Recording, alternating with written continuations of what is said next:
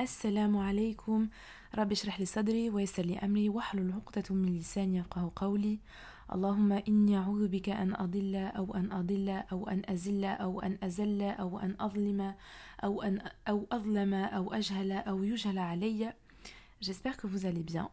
On se retrouve pour un 13e podcast et on va terminer cette petite série sur les quatre califes bien guidés avec le quatrième et dernier calife, Ali ibn Abi Talib. Avant qu'on commence ce podcast, euh, je voulais vous dire que ce sera le dernier podcast. Euh, je ne sais pas quand je reprendrai.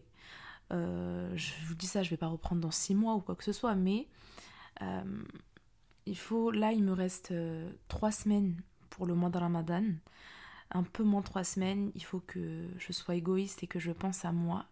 J'ai euh, des contrôles, parce que je suis étudiante, je suis à la fac, j'ai des contrôles euh, qui arrivent, j'ai aussi des partiels qui arrivent. Euh, voilà quoi, et moi aussi je dois me concentrer, moi aussi de mon côté, à ma foi et à ma spiritualité.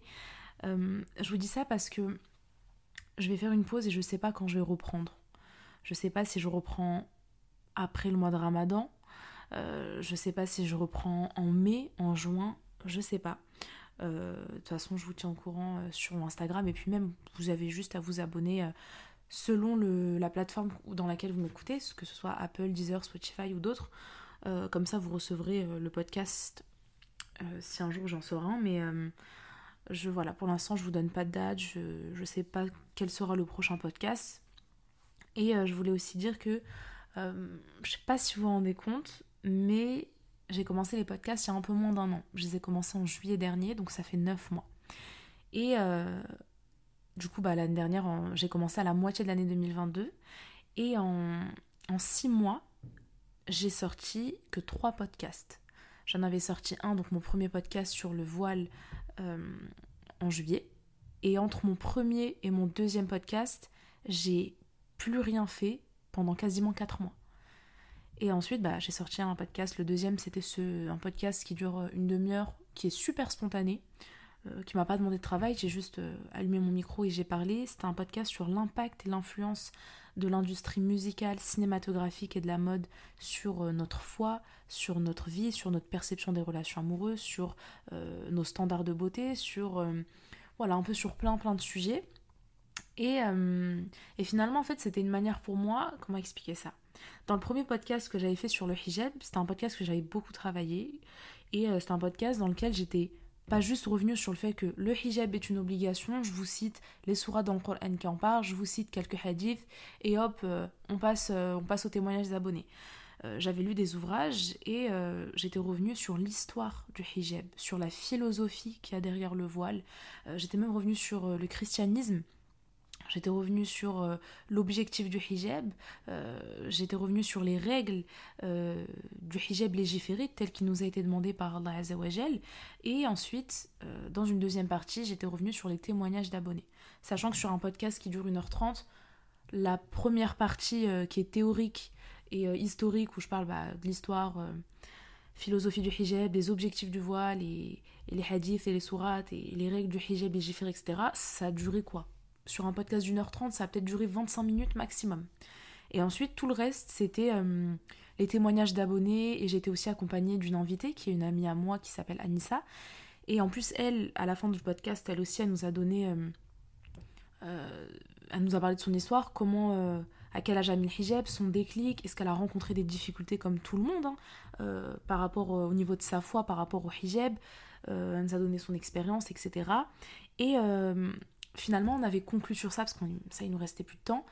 Et moi, j'avais pas eu le temps de vous donner, moi, le pourquoi du comment je ne mets pas le hijab. Je sais que c'est une obligation religieuse parce que il y a beaucoup de musulmanes aussi qui, euh, qui vont en fait qui vont être dans une démarche de euh, dans le Coran Dieu ne nous dit pas mettre le hijab mais nous dit de rabattre notre voile sur notre poitrine donc elles vont jouer sur les mots etc et puis je pense que je veux pas m'avancer, mais je pense que certaines doivent être des coranistes parce que bah, suffit juste aussi qu'on euh, qu'on utilise notre deuxième outil qui est la sunna pour s'en rendre en fait que le hijab c'était bel et bien une obligation religieuse. Euh, il fallait pas juste couvrir sa poitrine. Et, euh, et moi par exemple, je, qu'Allah me facilite le port du voile, mais je suis consciente que c'est une obligation. Et, et du coup, ouais, j'étais en train de dire que du coup, j'avais pas pu donner ma version, le pourquoi. En fait, les difficultés que je rencontre dans mon cheminement spirituel pour porter le hijab. Et bah, j'en avais profité finalement pour le faire dans mon deuxième podcast.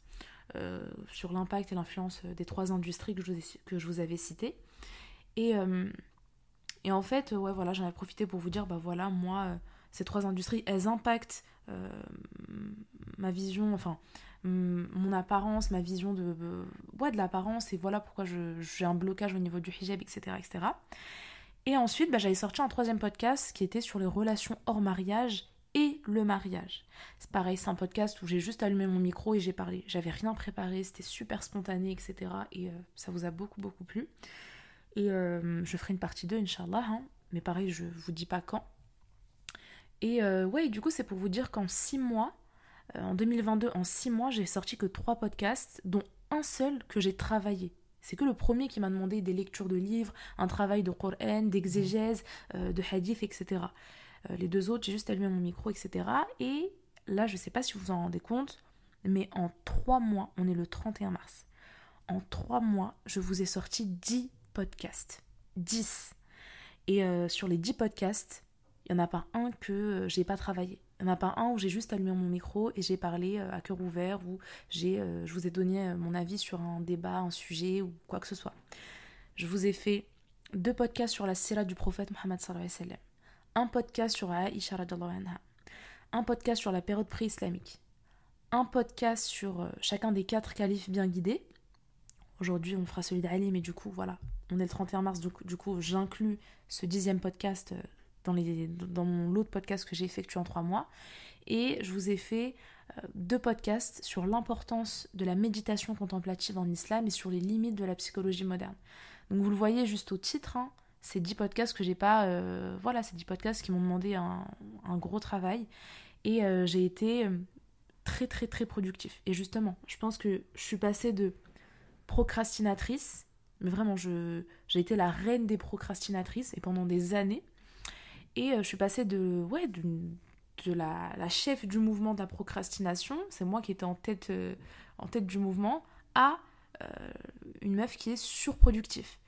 Et, euh, et alhamdoulilah, je suis très satisfaite, euh, je suis très satisfaite de moi et on va continuer comme ça hein, durant toute l'année 2023. Euh, de toute façon, elle a que commencé, même si on sait tous que le temps passe à une vitesse fulgurante, mais, mais voilà. Et en fait, j'avais aussi ce, besoin de vous sortir un maximum de podcasts avant le mois de Ramadan parce que on en avait déjà discuté, mais sur Instagram, mais le mois de Ramadan, vu qu'on voilà, c'est un mois, c'est une station spirituelle où on doit délaisser nos péchés, se rapprocher d'Allah Azzawajal, on doit aussi délaisser la musique.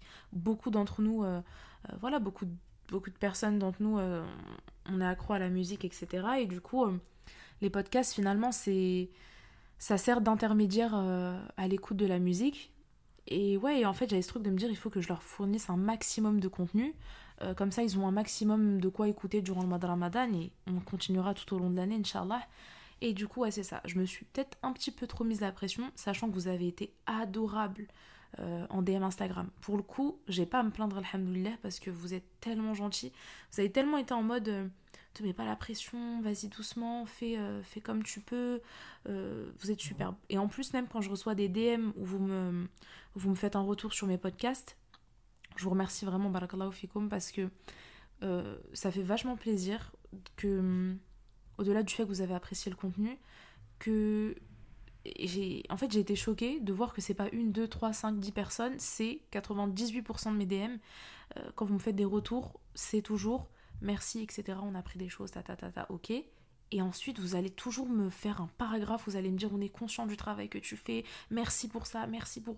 Et je me dis waouh, en fait, euh, vous êtes conscient du travail qu'il y a derrière. En plus, vous savez que je suis étudiante à côté, euh, que je suis aussi euh, des cours en sciences islamiques dans deux instituts, que j'ai une autre professeure qui a été qui a étudié auprès de grands savants yéménites, qui a étudié à l'UNE, qui a une licence de fiqh à l'université d'Al-Azhar, avec qui j'étudie un livre de Al-Ghazali, le chemin des dévots assuré vers le paradis. Et ouais, vous savez que j'ai mes lectures personnelles de mon côté, que j'ai ma vie de mon côté, etc. Et que ça me prend un temps fou euh, de faire des podcasts et tout. Mais euh, ça me fait plaisir. Alhamdoulilah, alhamdoulilah, ça me fait vachement plaisir euh, de vous apprendre des choses et tout. Et n'oubliez pas, hein, comme j'ai pu le dire dans le précédent podcast, je ne suis qu'une cause. Ce n'est pas moi que vous devez remercier, c'est Allah Azzawajal. C'est Allah qui a décidé que vous me... qu'on se rencontre plutôt, se rencontre et que vous avez accès à mes podcasts, que vous apprenez des choses et tout. Et euh, je voulais aussi vous féliciter par rapport au fait qu'en DM Instagram, pareil, vous êtes beaucoup à venir me dire à chaque fois dans tes podcasts, tu parles de l'importance de s'inscrire euh, dans une institut islamique pour apprendre auprès d'enseignants et pas juste sur les réseaux ou auprès de créateurs de contenu. Et euh, voilà, tu nous incites à aller s'inscrire dans des cours de sciences islamiques, des cours d'arabe, etc. Et, et, bravo en fait, bravo de pas juste avoir écouté et que c'est une information euh, que vous, voilà, qui est rentrée par une oreille, qui est sortie par l'autre.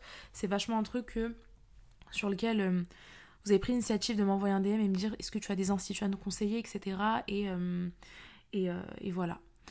Et euh, bah, du coup, bah, je pense que j'ai fait le tour. Voilà, c'est juste pour vous dire que vous inquiétez pas, j'arrête pas les podcasts. Juste, il faut que je fasse une pause parce que euh, je dois me concentrer sur mes études. Je dois me concentrer aussi sur ma foi.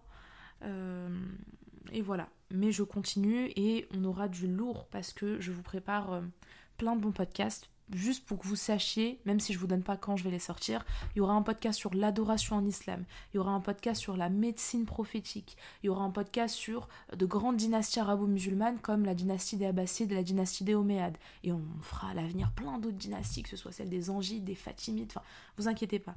Mais euh, ouais, on aura ça, on aura un podcast sur euh, le féminisme, on discutera euh, de l'histoire du féminisme, des différents courants du féminisme, euh, du féminisme islamique.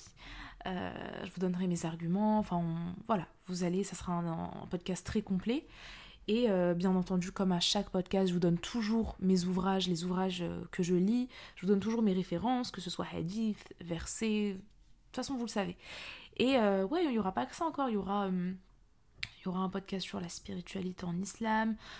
J'espère qu'à l'avenir, J'aurai aussi des invités, euh, des invités euh, de marque. J'espère pouvoir avoir l'occasion, parce que j'ai pas encore démarché ces personnes, mais j'espère avoir l'occasion de pouvoir euh, avoir des invités dans mon podcast de marque, des auteurs d'ouvrages que je lis. Donc, Inch'Allah Inch'Allah, de toute façon, c'est que le début, il faut bien commencer par quelque part. Justement, mon erreur, ça a été de. On entend le bruit du vent? Il y a un vent de malade. Et je pense qu'on entend, je sais pas si c'est désagréable à l'oreille, je suis désolée. Et. Pourtant, mes fenêtres et mes volets sont fermés partout, mais le vent est trop puissant. Subhanallah. Et euh, du coup, voilà, je voulais dire que euh, y aura plein de podcasts. Plein, plein, plein, de podcasts, Inch'Allah. Euh, je pense qu'en plus, j'ai encore oublié, parce que j'avais fait une liste de tous les... Oui, un podcast sur la piraterie en islam. on fera un podcast sur d'autres bio, d'autres autobiographies, que ce soit celle de Barberousse, je pense que ça va être super stylé. On fera un podcast sur euh, la problématique islamique contemporaine, un autre sur euh, les dérives du développement personnel. Euh, vraiment, j'ai même plus tout en tête. Un autre podcast sur le complotisme et l'islam. Franchement, non, il y aura, il y aura vachement du lourd, etc. Donc, Inch'Allah, Inch'Allah, Inch'Allah, ça va bien se passer. je pense aussi vous faire un podcast sur le soufisme. Comme ça, on en apprend un peu plus. Enfin, non, il y a tellement de choses, tellement, tellement de choses sur lesquelles euh, euh, on va faire des podcasts à l'avenir. Et euh, pareil, il y aura aussi des podcasts super chill où je vais juste, je vais reprendre ça. Dites-moi ce que vous en pensez en fait. Est-ce que je. Ah oui, il y aura forcément un podcast sur l'amour. On reviendra encore sur une partie 2 des relations hors mariage et mariage et on reviendra sur l'amour en particulier. Ne vous inquiétez pas. Franchement, ça va être trop bien. Inch'Allah, c'est que le début. Euh, bah, c'est quoi euh, Je profite euh, pour le dire aussi. On va tout de suite commencer le podcast. Hein. Là, ça fait quand même plus de 10 minutes que je parle.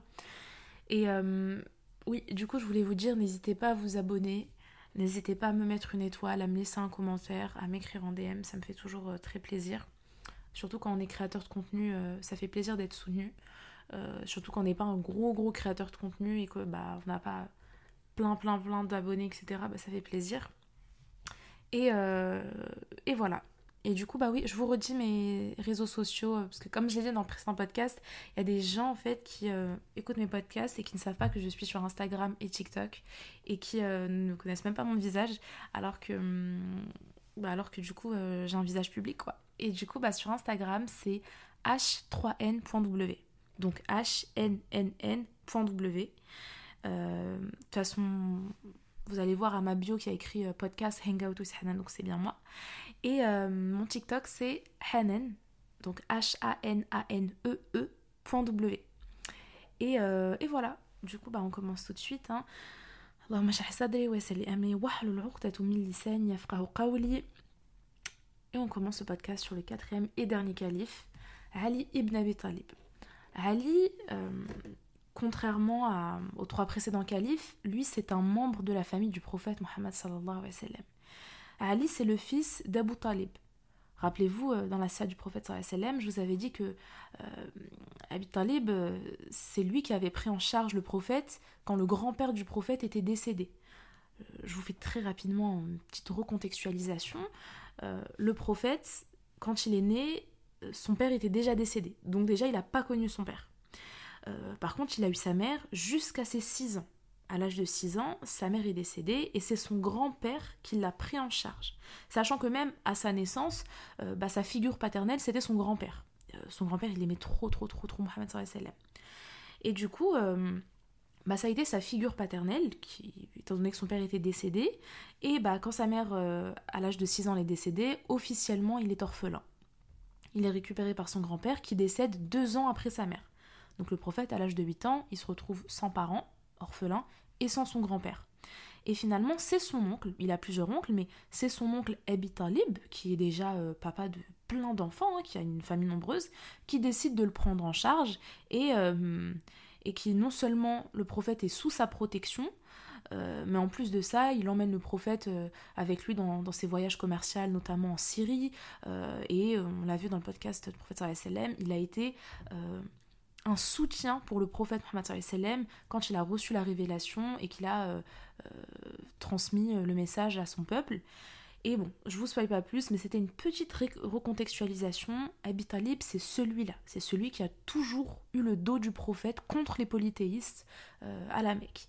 Et du coup, bah, cet oncle-là, c'est le papa, le papa Abder, c'est le père de Ali ibn Abi Talib. Et Ali ibn Abi Talib, ça a été le cousin et le gendre du prophète sallam parce que euh, Ali ibn Abi Talib, il a épousé l'une des filles du prophète qui est Fatima Zahra. Euh, et du coup, bah voilà, c'était pour vous dire que euh, durant le podcast, on reviendra sur bah, le califat, hein, on reviendra sur les conquêtes qu'il y a eu sous le califat de Ali ibn- Abi Talib, sur sa succession, sur les batailles, sur ses difficultés. Vous allez voir que son califat, il est différent des trois autres. Et comme pour les trois autres ouvrages, je me suis appuyée euh, des ouvrages du savant Ibn Kathir. Et, euh, et voilà, et du coup j'étais en train de dire que euh, bah, Ali ibn Abi Talib, euh, c'est le cousin et gendre du prophète. Et rappelez-vous, dans le podcast sur le deuxième calife bien guidé, donc celui de Omar ibn al-Khattab, je vous avais dit que contrairement au premier calife Abu Bakr, Omar ibn al-Khattab, il n'avait pas désigné de successeur. Petite recontextualisation, hein, euh, ça vous fera pas de mal. Rappelez-vous, on avait dit que le prophète, quand il est décédé, il n'a pas désigné de successeur. Et euh, c'est à ce moment-là qu'il y avait un petit conflit entre euh, les Muhajiroun et les Ansar. Les Muhajiroun, rappelez-vous, c'est les auxiliaires, c'est les musulmans, qui, c'est les Arabes de la Mecque, qui ensuite se sont, ont émigré à Médine. Et les Ansar, c'est les Arabes musulmans de Médine. Et du coup, à la- au décès du prophète, euh, rappelez-vous, les Ansar et Muhajiroun, ils ont eu un petit différent parce que les Ansar, ils sont arrivés, ils ont dit bon, bah, on va désigner euh, comme chef de la communauté un Ansar et un Muhajiroun.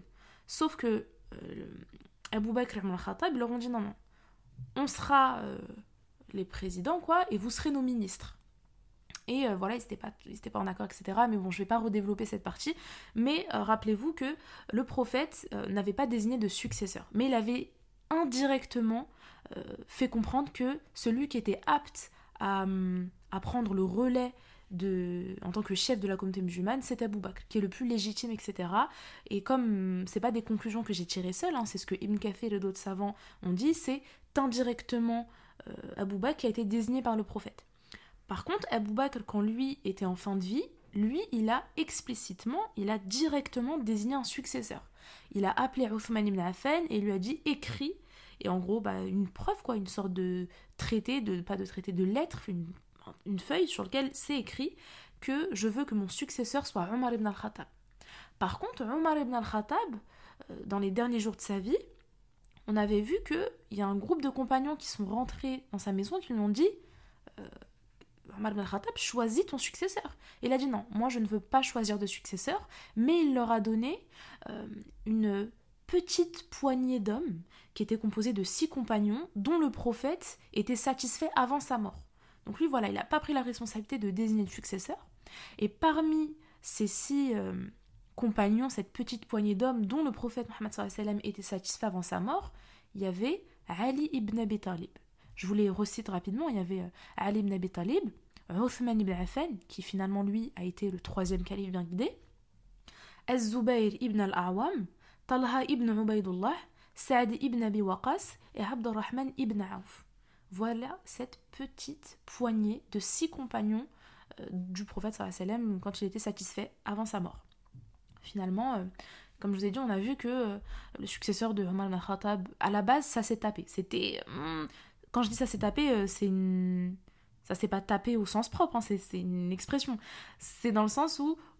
Voilà, c'était entre Ali ibn Abi Talib et Othman ibn Affan que c'était l'un des deux, c'est à l'un des deux que devenait revenir le troisième califat, et finalement c'est Othman ibn Affan euh, qui est revenu le troisième califat, et Ali finira par le devenir lors du quatrième calife et dernier califat autant des compagnons. Et du coup, euh, bah Ali, euh, lui, euh, contrairement aux autres, il a été le premier enfant à s'être converti à l'islam. Je sais pas si vous vous rappelez, mais Abou Bakr, il a fait partie des premières personnes à se convertir à l'islam. Il a même participé à la prédication secrète qui avait duré trois ans. Rappelez-vous, le prophète Mohammed il est décédé à l'âge de 63 ans. Mais il a reçu la révélation qu'à l'âge de 40 ans. Donc les 40 premières années de sa vie, il n'a pas été musulman. Et euh, c'est durant les 23 dernières années de sa vie que bah, ça été un musulman et qu'il a euh, propagé le tawhid, l'unicité en euh, un seul Dieu unique est Allah et le message de l'islam et sa sunna. Et durant ces 23 années, quand il a été en tant que prophète et messager de Dieu, ces 23 années se sont divisées en deux années. On a 13 années qui se sont déroulées à la Mecque et 10 années à Médine. Et, et durant ces 13 années de prédication à la Mecque, les trois premières années, c'était une prédication secrète. Il n'y avait que très peu de musulmans qui, euh, qui euh, se convertissaient et c'était volontaire de leur part. Il y avait une volonté de d'avoir un noyau dur. Et ensuite, bah, les dix prochaines années, voilà, ça a été des, ça a été une prédication ouverte. Et euh, Abu Bakr Saddiq, il a participé à la prédication secrète. Il a fait partie des premiers musulmans à se convertir. Uthman ibn Affan aussi. Et euh, Ali ibn Abi Talib, lui aussi, mais lui, il était enfant. Et ça a été le premier enfant à s'être converti à l'islam. Par contre, ibn al-Khattab, on l'avait vu dans la série du prophète sallam et on l'a vu aussi dans euh, son podcast qui est dédié à son califat. Lui, il a eu, euh, lui, ouais, il a eu du mal à se convertir. Mais il s'est quand même converti à l'âge de 27 ans, et alors qu'il en est, il est mort à l'âge de, il me semble, 82 ans. Bon, on, avait vu ensemble qu'il y avait divergence sur son âge, mais voilà, il est mort à l'âge de plus de 80 alors qu'il s'est converti à 27 ans. Donc bon, il a quand même été beaucoup plus musulman que polythéiste durant sa vie. Et, euh, voilà, c'est juste pour vous dire que Abu Bakr, Uthman ibn Affan et Ali ibn Abi Talib, ils ont fait partie des premiers musulmans de l'islam. Et Ali, ça a été le premier enfant. Euh, rappelez-vous, j'avais déjà parlé de Ali ibn Abi Talib dans le podcast du prophète Mohammed sallam. Euh, je vous avais dit, vous vous souvenez quand le prophète et Abu Bakr, ils ont fait leur hijra quand ils ont quitté la, la Mecque pour rejoindre Médine. Et euh, le prophète, euh, il avait élaboré un stratagème où il avait demandé à Ali de dormir dans son lit le soir, parce que les polythéistes, à la base, ils comptaient le tuer. Cette nuit-là, ils comptaient tuer le prophète. Et c'est cette nuit-là que le prophète et Abu Bakr ont quitté secrètement euh, Médine pour faire leur hijra. ils ont quitté secrètement la Mecque pour faire leur hijra à Médine. Que le prophète avait dit à Ali, tu dormiras dans mon lit et en gros, tu te feras passer pour moi, etc. Ali a aussi participé à plusieurs batailles, hein, comme la toute première bataille de l'islam, euh, la bataille de Bedr, aussi la deuxième, la bataille de Houd. Il a aussi participé à la bataille des tranchées, euh, la bataille euh, d'Al-Ahzab. Il y a une sourate qui s'appelle les coalisés, etc. Et d'ailleurs, c'était dans cette bataille, hein, la bataille des tranchées, qui avait lieu à Médine. Rappelez-vous, c'était dans cette bataille que, avant que le combat commence, il y a eu un combat, euh, il y a eu des duels, il y a eu trois duels, et Ali ibn Abi Talib, trois duels qui ont opposé trois musulmans à trois Qurayshis, donc euh, trois musulmans à trois polythéistes, Et euh, Ali ibn Abi Talib, il avait gagné euh, ce duel. Et rappelez-vous, quand il était ressorti, en fait, ils étaient tellement en train de se battre avec leurs épées, etc., qu'il y avait une sorte de fumée de poussière au point où bah, tous les soldats, que ce soit du côté des musulmans ou des polythéistes, ils voyaient même plus la scène. Et finalement, genre comme dans un film, Ali ibn Abi Talib finit par sortir de ce brouillard de poussière et c'est lui qui a tué le polythéiste et il ressort avec la la tête du polythéiste dans la main et il ressort mais il y a vraiment une ambiance un peu comme euh, les films euh, Fast and Furious et tous les films d'action quand euh, l'acteur principal le fameux mal alpha etc il sort et que les voitures elles explosent derrière avec le feu il y a un peu ce truc où c'est perturbant de lire, lire cet extrait dans, les ouvrages de Sirat Fatah Salem mais voilà, c'était pour vous dire un peu brièvement le rôle qu'a joué Ali ibn Abi. Et on a aussi vu le rôle qu'il avait joué sous les trois califes précédents, surtout euh, sous le précédent calife de Othman ibn Affan, euh, quand il y a eu la rébellion de plusieurs musulmans en Irak et en Égypte contre Othman ibn Affan et que Ali et d'autres compagnons comme Talha sont sortis pour discuter avec ces, ces, musulmans issus d'Irak et d'Égypte qui voulaient se rebeller contre Othman pour discuter avec eux, pour essayer de... Voilà, il y a vachement eu un moment de compréhension, de discussion et tout. Donc voilà, Ali a vachement joué un rôle et euh, il finit par être quatrième et dernier calife de l'islam. Euh, Ali a aussi participé à, plusieurs expéditions aux côtés du prophète euh, quand le prophète il était vivant. Il a même été envoyé par le prophète pour être le gouverneur et juge du Yémen. Je vous avais dit un peu plus tôt dans le podcast qu'il avait aussi épousé l'une des filles du prophète, hein, Fatima Zahra, et avec qui il a eu, avec qui il a eu des enfants. Et Fatima Zahra, elle a été euh, la, dernière enfant du prophète sallam qui est restée en vie. Rappelez-vous, dans la salle du prophète Mohammed sallam, euh, quand le prophète était, en fin de vie, euh, c'était sa seule fille qui était encore vivante. Tous ses autres enfants étaient décédés. Et finalement, le prophète lui avait dit dans son oreille quelque chose qui l'a fait sourire puis pleurer, puisqu'il avait fait, qu'il fait plutôt pleurer puis sourire, puisqu'il avait fait comprendre que je vais bientôt mourir. Forcément, on voit son père mourir, à pleure, mais il lui dit Tu seras la prochaine à me rejoindre. Et euh, c'est ça qui l'a fait sourire, parce qu'elle s'est dit, je, je, vais bientôt rejoindre mon père, et euh, Inch'Allah euh, pour eux tous, hein, au paradis. Et, et, voilà. Et du coup, qu'est-ce que je voulais dire?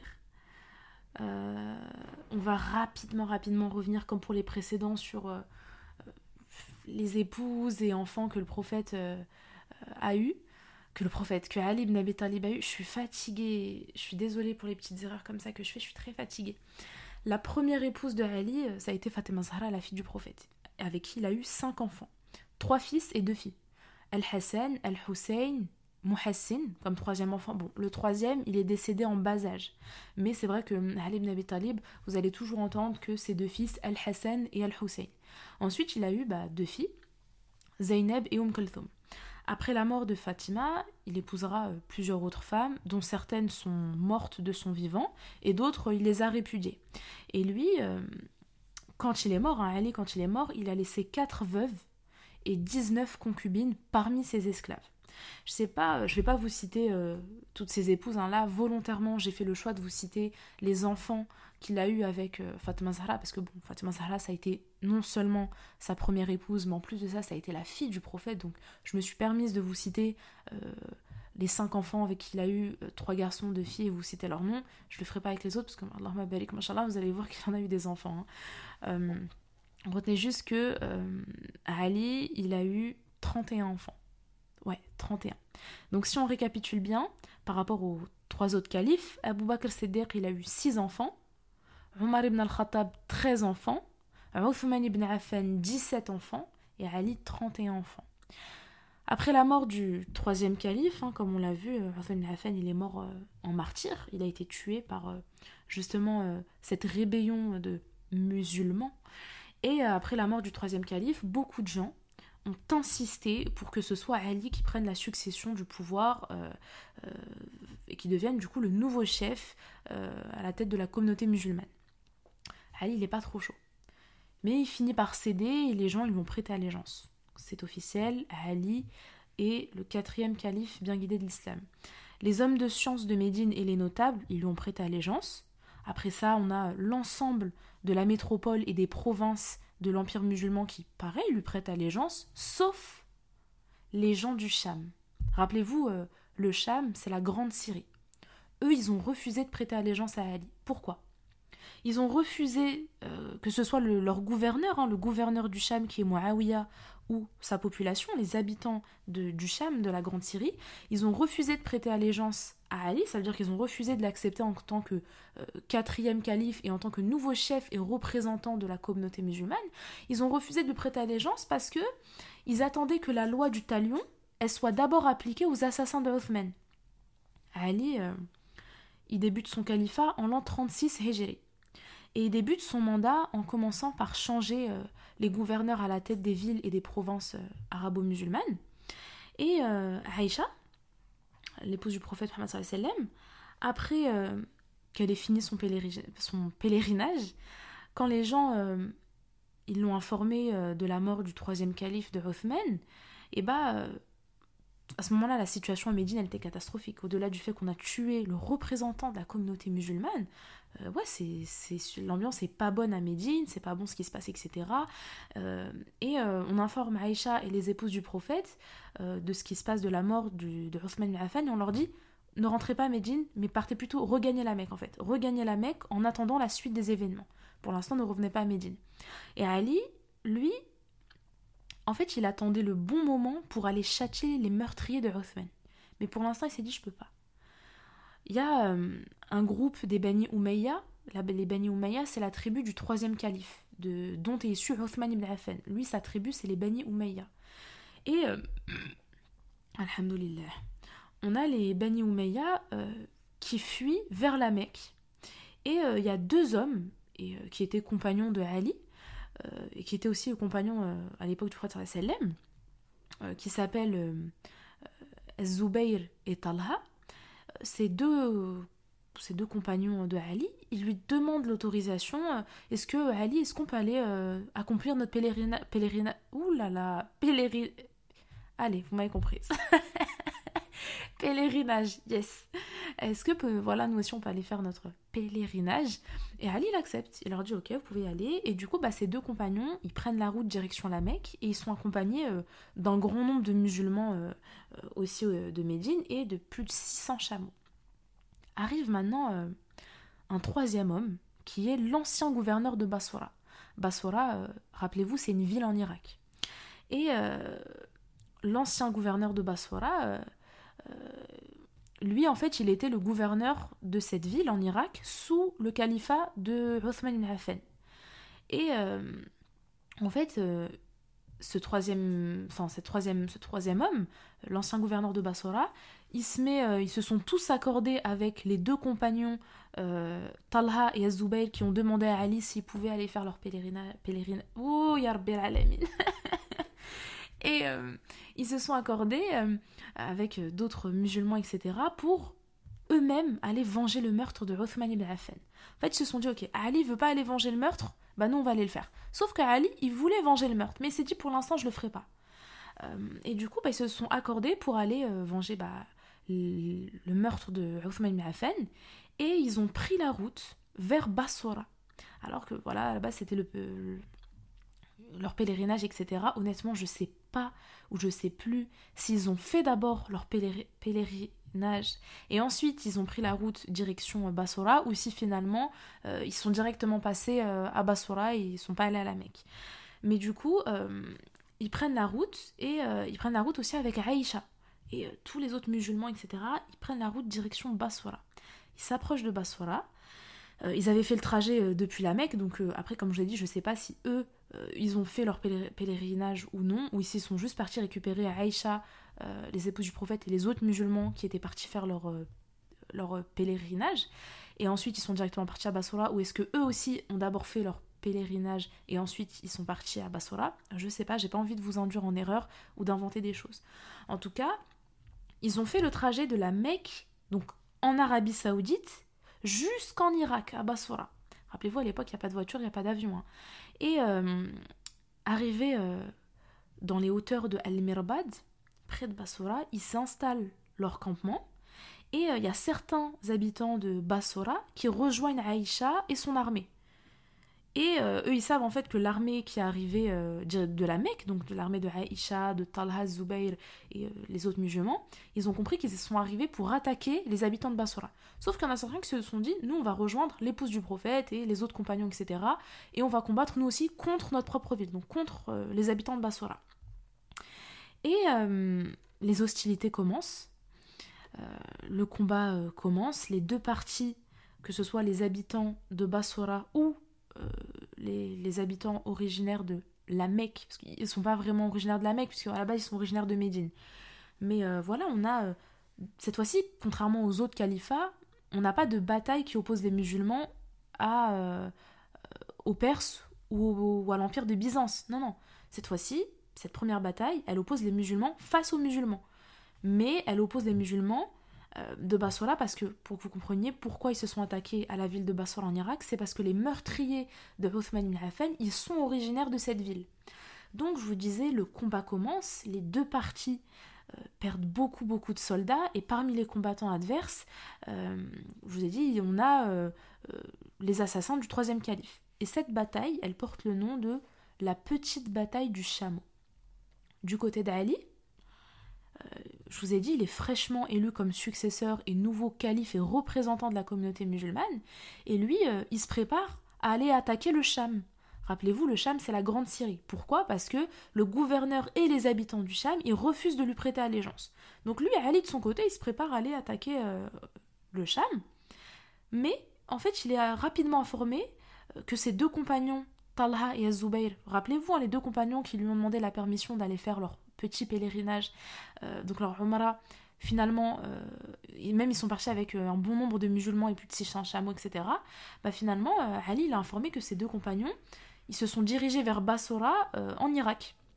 Il comprend en fait que c'est pour justement aller combattre les habitants de Bassora parce que parmi eux figurent les assassins et les meurtriers du précédent calife Othman ibn. Ali il se lève, Ali, il se lève, il fait un discours dans lequel il incite les Médinois à se lancer vers l'Irak, mais la majorité refuse. Ali finit par désigner euh, un compagnon à lui, un remplaçant pour justement le, remplacer euh, durant son absence. Et euh, Ali, il décide de partir à la tête d'une troupe de 900 combattants vers Basora, vers Koufa, lui, en Irak. Donc lui, il va pas à Basora, la ville que Aïcha et son armée sont partis attaquer. Non, lui se dirige en Irak, mais dans une nouvelle ville qui s'appelle Koufa. Il se lève au milieu de ses troupes et il leur dit Sachez que cette nation se divisera en 73 groupes. Le pire d'entre eux est un groupe d'individus qui prétendent être mes partisans, mais sans suivre ma voie. Or vous, les témoins de graves événements, aussi attachez-vous à votre religion. Suivez la voie de votre prophète, conformez-vous à la sunna, et détournez-vous de ce qui n'est pas clair pour vous. Puis référez-vous au Coran, tout ce qui est conforme au Coran, attachez-vous-y, et tout ce qui n'est pas conforme au livre de Dieu, rejetez-le. Et agréez Allah comme Seigneur, l'islam comme religion, Mohammed comme prophète, et le Coran comme référence et guide. Voilà ce que Ali dit. Les hommes de Koufa, euh, ils ont fini, après plusieurs négociations, par accepter de combattre aux côtés de Ali. Rappelez-vous, Ali, quand il quitte Médine, il a la tête d'une troupe de 900 combattants. Et cette fois-ci, avec les euh, habitants de Koufa que Ali a réussi à faire gagner euh, dans son rang et dans sa cause, cette fois-ci, Ali est à la tête d'une troupe composée de 9000 combattants. Plus de 8000 nouveaux combattants. On est passé de 900 à 9000 combattants. Le but euh, de Ali, c'était de mettre un terme à cette division entre les gens de la communauté et de propager la paix, parce que c'est le message de l'islam, la paix. Comprenez aussi que beaucoup de musulmans, eux, ils souhaitaient venger la mort de Othman ibn très très rapidement. Alors que Ali, lui, il était... Euh, en fait, c'était dans ses plans de venger euh, la mort de Othman ibn mais pas pour l'instant. Ali, en fait, il avait volontairement laissé provisoirement en paix les assassins de Othman parce qu'il avait beaucoup plus à perdre qu'à gagner à ce moment-là. Mais le souci, c'est que la petite bataille du chameau, rappelez-vous, hein, celle qui a opposé euh, les troupes de Aïcha, de Talha et d'Azubayr aux troupes, euh, donc aux habitants de Basora, ils ont perdu plein de soldats, etc. Et cette petite bataille du chameau, euh, je disais quoi? Oui, cette petite, petite bataille du chameau qui a été menée contre les habitants de Basora, dont sont originaires aussi les meurtriers de Othman ibn Affan, bah, cette, la bataille qui a été menée contre les habitants de Basora avec une partie des musulmans dont faisait partie Aïcha, ils ont encore envie de combattre encore face à eux. Et ça, en fait, ça fait que diviser la communauté. Les deux parties, ils sont pour la paix et ils sont pour la réconciliation. Sauf que les assassins de Rothman, eux, ils ont peur pour leur vie. En fait, ils se sont réunis avec un certain nombre de leurs chefs et ils ont essayé tous ensemble de réfléchir pour trouver une solution pour réussir à s'en sortir. Là, il y a l'un des assassins, il panique.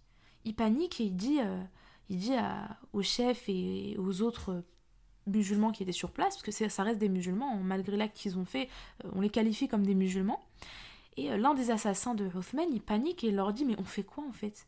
Demain, ils vont tous se réunir et ils vont tous nous tuer. Parce que eux, ils vont faire la paix dans tous les cas.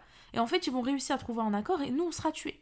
Ils vont faire la paix et nous, on sera morts. On fait comment? Super stressé, il est super anxieux. Et là, il y a l'un des chefs euh, de cette petite troupe, quoi, de, cette petite troupe de rebelles, euh, qui prend la parole et qui leur dit On fera subir le même sort à Ali qu'on a fait subir à Othman. Comme ça, de nouveaux troubles éclateront bah, au sein de la communauté musulmane, et nous, on sera tranquille. Nous, on sera en paix de notre côté, alors que eux, ils vont s'entretuer. Ils se prennent tous la tête. Chacun contredit l'idée de l'autre, chacun euh, dit non, toi c'est pas sérieux ça, non, je suis pas d'accord avec toi, ils se prennent tous la tête. Là, je vous parle toujours des, rebelles, hein, de ce petit groupe de rebelles dont faisaient partie euh, les meurtriers de Othman. Et là, il y a Abdullah Sabah, Rappelez-vous, hein, lui, c'est l'homme juif à cause de qui toute cette rébellion est partie contre euh, Othman ibn Affan. Euh, j'en avais parlé dans le précédent podcast sur Othman ibn Affan. Je ne vais pas me rétaler dessus, hein, on va encore perdre notre temps. Rappelez-vous juste que c'est l'homme juif à cause de qui toute cette rébellion contre Othman ibn Affan est partie. Et lui, euh, il prend la parole et leur dit Votre force, elle tient au fait que vous vous êtes mêlés aux gens. Lorsque les deux camps se réuniront, en parlant bah, euh, les deux camps musulmans, lorsque les deux camps se réuniront, ne les laissez pas se réconcilier et allumez le feu de la guerre. Le groupe où vous vous trouverez n'aura d'autre choix que de se défendre. Nous détournerons Talha et Az-Zubayr. Vous voyez Non mais franchement, il est trop vicieux. Rappelez-vous, euh, Talha et c'est les deux compagnons. Hein. Je, vous le dis à chaque fois parce que j'ai pas envie de vous balancer des noms et que vous vous, retrouvez perdu, vous dites mais c'est qui déjà lui, etc. C'est pour ça que durant tous mes podcasts, j'insiste toujours sur lui, c'est l'homme qui a fait ça. Genre là, par exemple, je vous dis que Abdullah Sabah, je vous donne pas juste son nom, je vous dis pas que c'est juste l'un des chefs des rebelles. Je vous dis que, rappelez-vous, c'est pas juste l'un des chefs des rebelles, c'est l'homme juif à cause de qui toute cette rébellion contre Othman Affan, elle est partie. C'est à cause de lui que les musulmans, sous le califat de Ali ibn Abi Talib, ils se retrouvent à se faire la guerre mutuellement entre eux, au lieu d'aller euh, combattre euh, encore l'empire des Perses et l'empire des Byzances et propager encore euh, le message de l'islam, etc. Et donc voilà, et pareil, Talha Zubayr, je vous le répète, ce sont les deux compagnons qui ont demandé à Ali est-ce qu'on peut faire notre Umrah? Et qui euh, en ont profité aussi pour finalement se rendre à Bassora en compagnie euh, d'une autre troupe musulmane de Aïcha, etc., pour combattre les meurtriers euh, du troisième calife et se faire vengeance eux-mêmes. Et du coup, je reprends. Je disais que Abdullah Sabah, il leur dit Vous allez allumer le feu de la guerre, et le groupe dans lequel vous vous trouverez, bah, il n'aura pas d'autre choix que de se défendre en fait. À ce moment-là, eux, ils détourneront Talha et Azubayr et les partisans de Talha et Azubayr. Ça veut dire euh, l'armée de Aïcha et de ses deux compagnons. Vous savez, ceux qui viennent de la Mecque. Et euh, voilà, il leur dit vous allez allumer le feu de la guerre et euh, on va détourner Talha et Azubayr et leurs partisans de l'objectif qu'ils se sont fixés, parce que leur objectif c'était de faire la paix, et finalement ils subiront ce qu'ils voulaient justement éviter, une guerre. Et euh, bah là, les meurtriers de Hoffman, euh, par contre, ils ont passé une nuit euh, catastrophique. Ils étaient super anxieux, etc. Ils faisaient que de discuter de la manière dont ils allaient agir. Et finalement, ils ont allumé le feu de la guerre à la fin de la nuit. Et c'est comme ça que chaque groupe, chaque groupe en fait sursaute. Chaque groupe prend son épée, monte sur ses chevaux, sur ses chameaux, etc. Et il s'apprête à affronter les troupes musulmanes adverses. La guerre éclate, les deux parties combattent et là, il y a un homme euh, qui vient voir Aïcha et qui lui dit Mais Aïcha, fais quelque chose, fais quelque chose. Aïcha prend euh, place sur son palanquin, qui est protégé par des côtes de mailles, euh, qui, qui ont en fait été installées sur son chameau, et elle est conduite dans un lieu où elle peut observer la bataille. Et c'est là en fait qu'elle voit les troupes d'Ez combattre les troupes de Ali ibn Abi Talib. Et là, en fait, il a été rapporté qu'un homme, un compagnon, à qui il a été. en fait, un compagnon. Il y a un compagnon qui a dit qu'il était présent lorsque Ali et Az-Zubayr, donc rappelez-vous, les deux troupes qui s'affrontent lors de cette guerre, c'est les troupes de Ali et les troupes de Az-Zubayr. Az-Zubayr, l'un des deux hommes euh, qui avait demandé à Ali, euh, voilà, est-ce que tu peux nous, tu nous donnes la permission d'aller faire notre Umrah?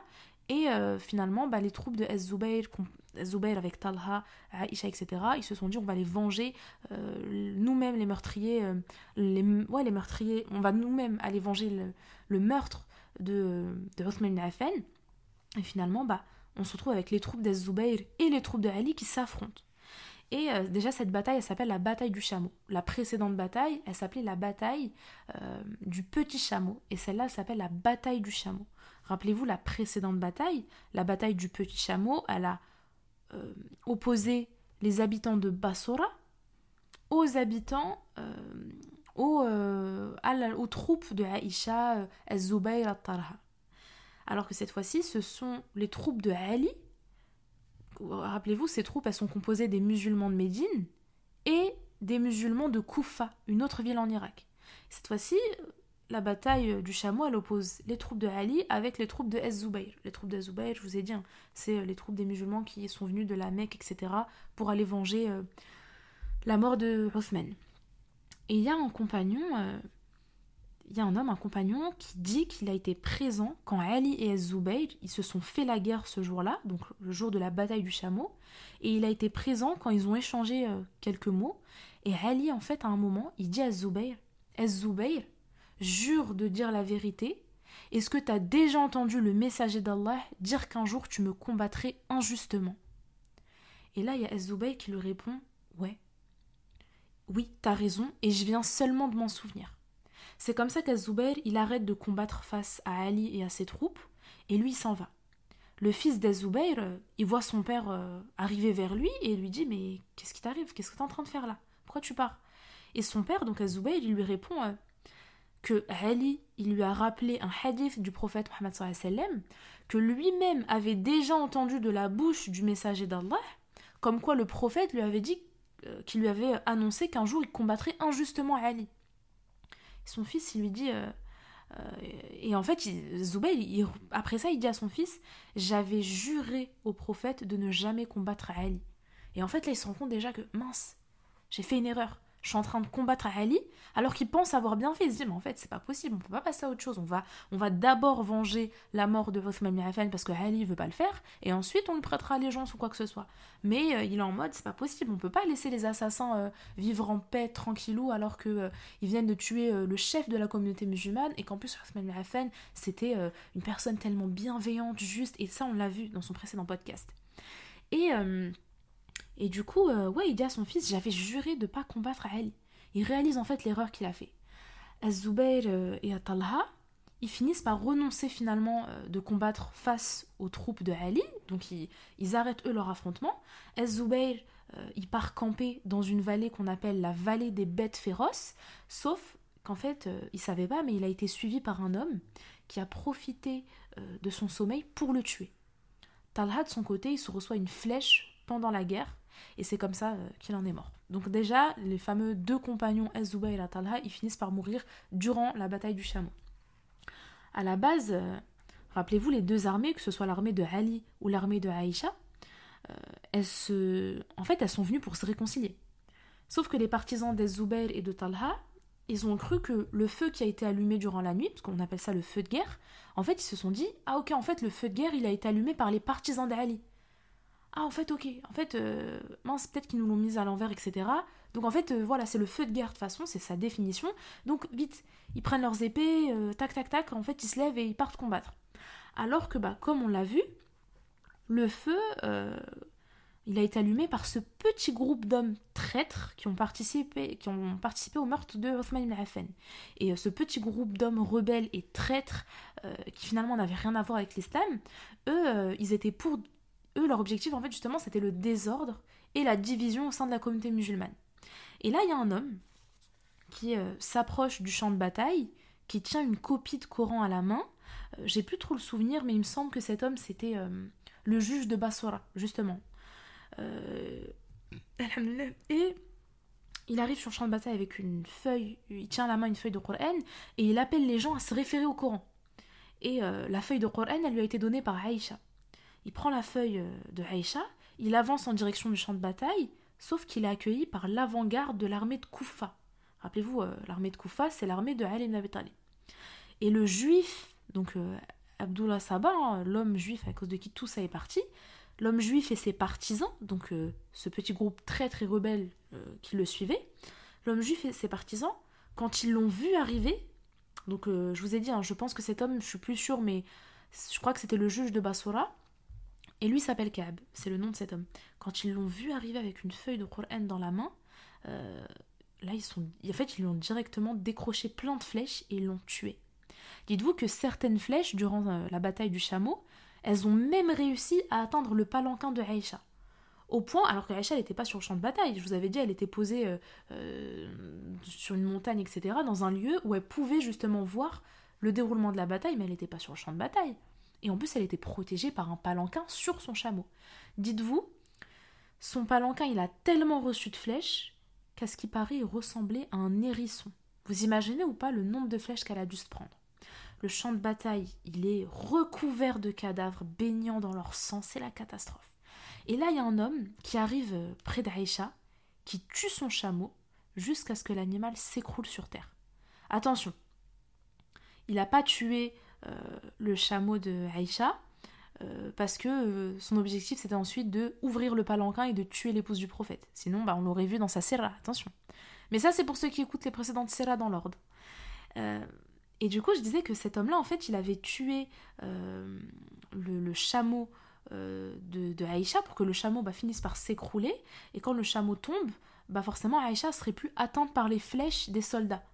Et du coup, en fait, c'était justement pour mettre un terme à cette bataille et pour protéger Aïcha. Lorsque son chameau y tombe, les combattants autour ils prennent la fuite. Et à ce qui paraît, à ce qui paraît, hein, déjà, bien entendu, je ne tire jamais de conclusion seule. Je vous ai dit que je me suis appuyée euh, des ouvrages de, du savant Ibn Kathir.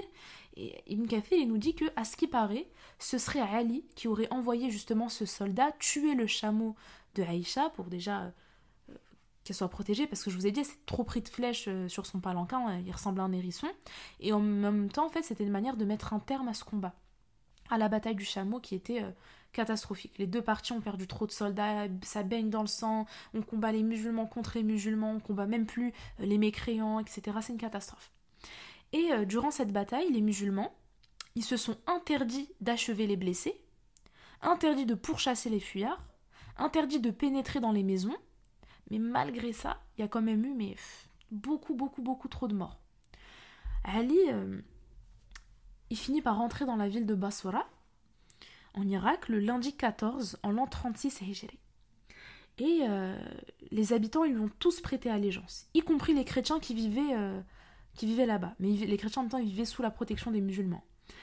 Et euh, Aïcha, euh, elle finit par euh, demander à Ali si elle pouvait quitter Basura. Ali l'a autorisé, hein, il lui a dit que ce soit toi ou tous les autres combattants de Aïcha, il leur a laissé le choix. Il leur a dit soit vous voulez rester vivre à Basura, il n'y a pas de problème. Si vous voulez partir, repartir dans n'importe quelle autre province arabe, faites-le. Genre, vous pouvez partir vivre à Médine, la Mecque, où vous voulez, il n'y a pas de souci. Ali ensuite il dépêche un message auprès de Muawiyah. Rappelez-vous, Muawiyah, personnage très important dans, son podcast, hein, dans ce podcast. Muawiyah, rappelez-vous, c'est le gouverneur de la région du Sham. La région du Sham, rappelez-vous, c'est la Grande Syrie. Muawiyah, c'est le gouverneur de la Grande Syrie, et c'est le gouverneur qui a refusé de prêter allégeance à Ali tant que les meurtriers de Uthman y sont pas tués. Du coup, Ali, euh, il dépêche un message auprès de Muawiyah dans lequel il appelle Muawiyah et sa population à lui prêter allégeance. Et là, on a euh, un compagnon d'Ali qui s'appelle Jarir ibn Abdullah, qui propose à Ali d'aller. Euh, aller, il faut dit à Ali laisse-moi aller rencontrer Muawiyah dans la région du Cham, étant donné que bah on a une amitié réciproque, on s'entend très bien. Je vais lui apporter ton message et laisse-moi. Je vais essayer moi-même de le dissuader, etc. à te justement à abandonner cette ouais, le fait qu'ils veulent qu'ils soient têtus envers toi, laisse-moi, je vais tout faire en sorte en fait pour qu'ils te allégeance à toi, Ali, en tant que nouveau calife, etc. Ali lui dit ok, vas-y. Quand le message est arrivé à Muawiyah, donc le gouverneur du Cham, lui il appelle un ami à lui, donc un autre compagnon à lui, qui s'appelle Amr ibn al-As. Et euh, il appelle ça, il appelle les chefs du Cham pour justement, il les consulte. Et, euh, et en fait, euh, il leur dit, bah alors, qu'est-ce que vous en pensez? Et ils ont tous refusé de prêter allégeance à Ali. Ils sont restés bornés sur l'idée que, eh, eh, tant que on n'a pas exécuté les meurtriers d'Ali, on passe pas à autre chose. Et du coup, ils ont refusé d'accéder à la, requête de Jalil ibn Abdullah, rappelez-vous celui qui a été envoyé par Ali pour justement euh, dissuader euh, le gouverneur du Cham et ses habitants de, prêter allégeance à Ali. Et, euh, et non seulement il refuse, du coup, le gouverneur du Cham et ses habitants, non seulement il refuse la requête de Ali, comme quoi bah, on refuse de te prêter allégeance, mais en plus de ça, il dit Mais nous, on va te combattre. On va te combattre et on ne fera pas allégeance tant que tu n'auras pas tué les assassins de, de Othman. Ali, il quitte Koufa. C'est là-bas à la base qui s'était installé, une ville en Irak. Rappelez-vous, c'était la ville dont il est parti euh, chercher des soldats pour qu'ensuite il, aille qu'il aille combattre euh, lors de la bataille du chameau, etc.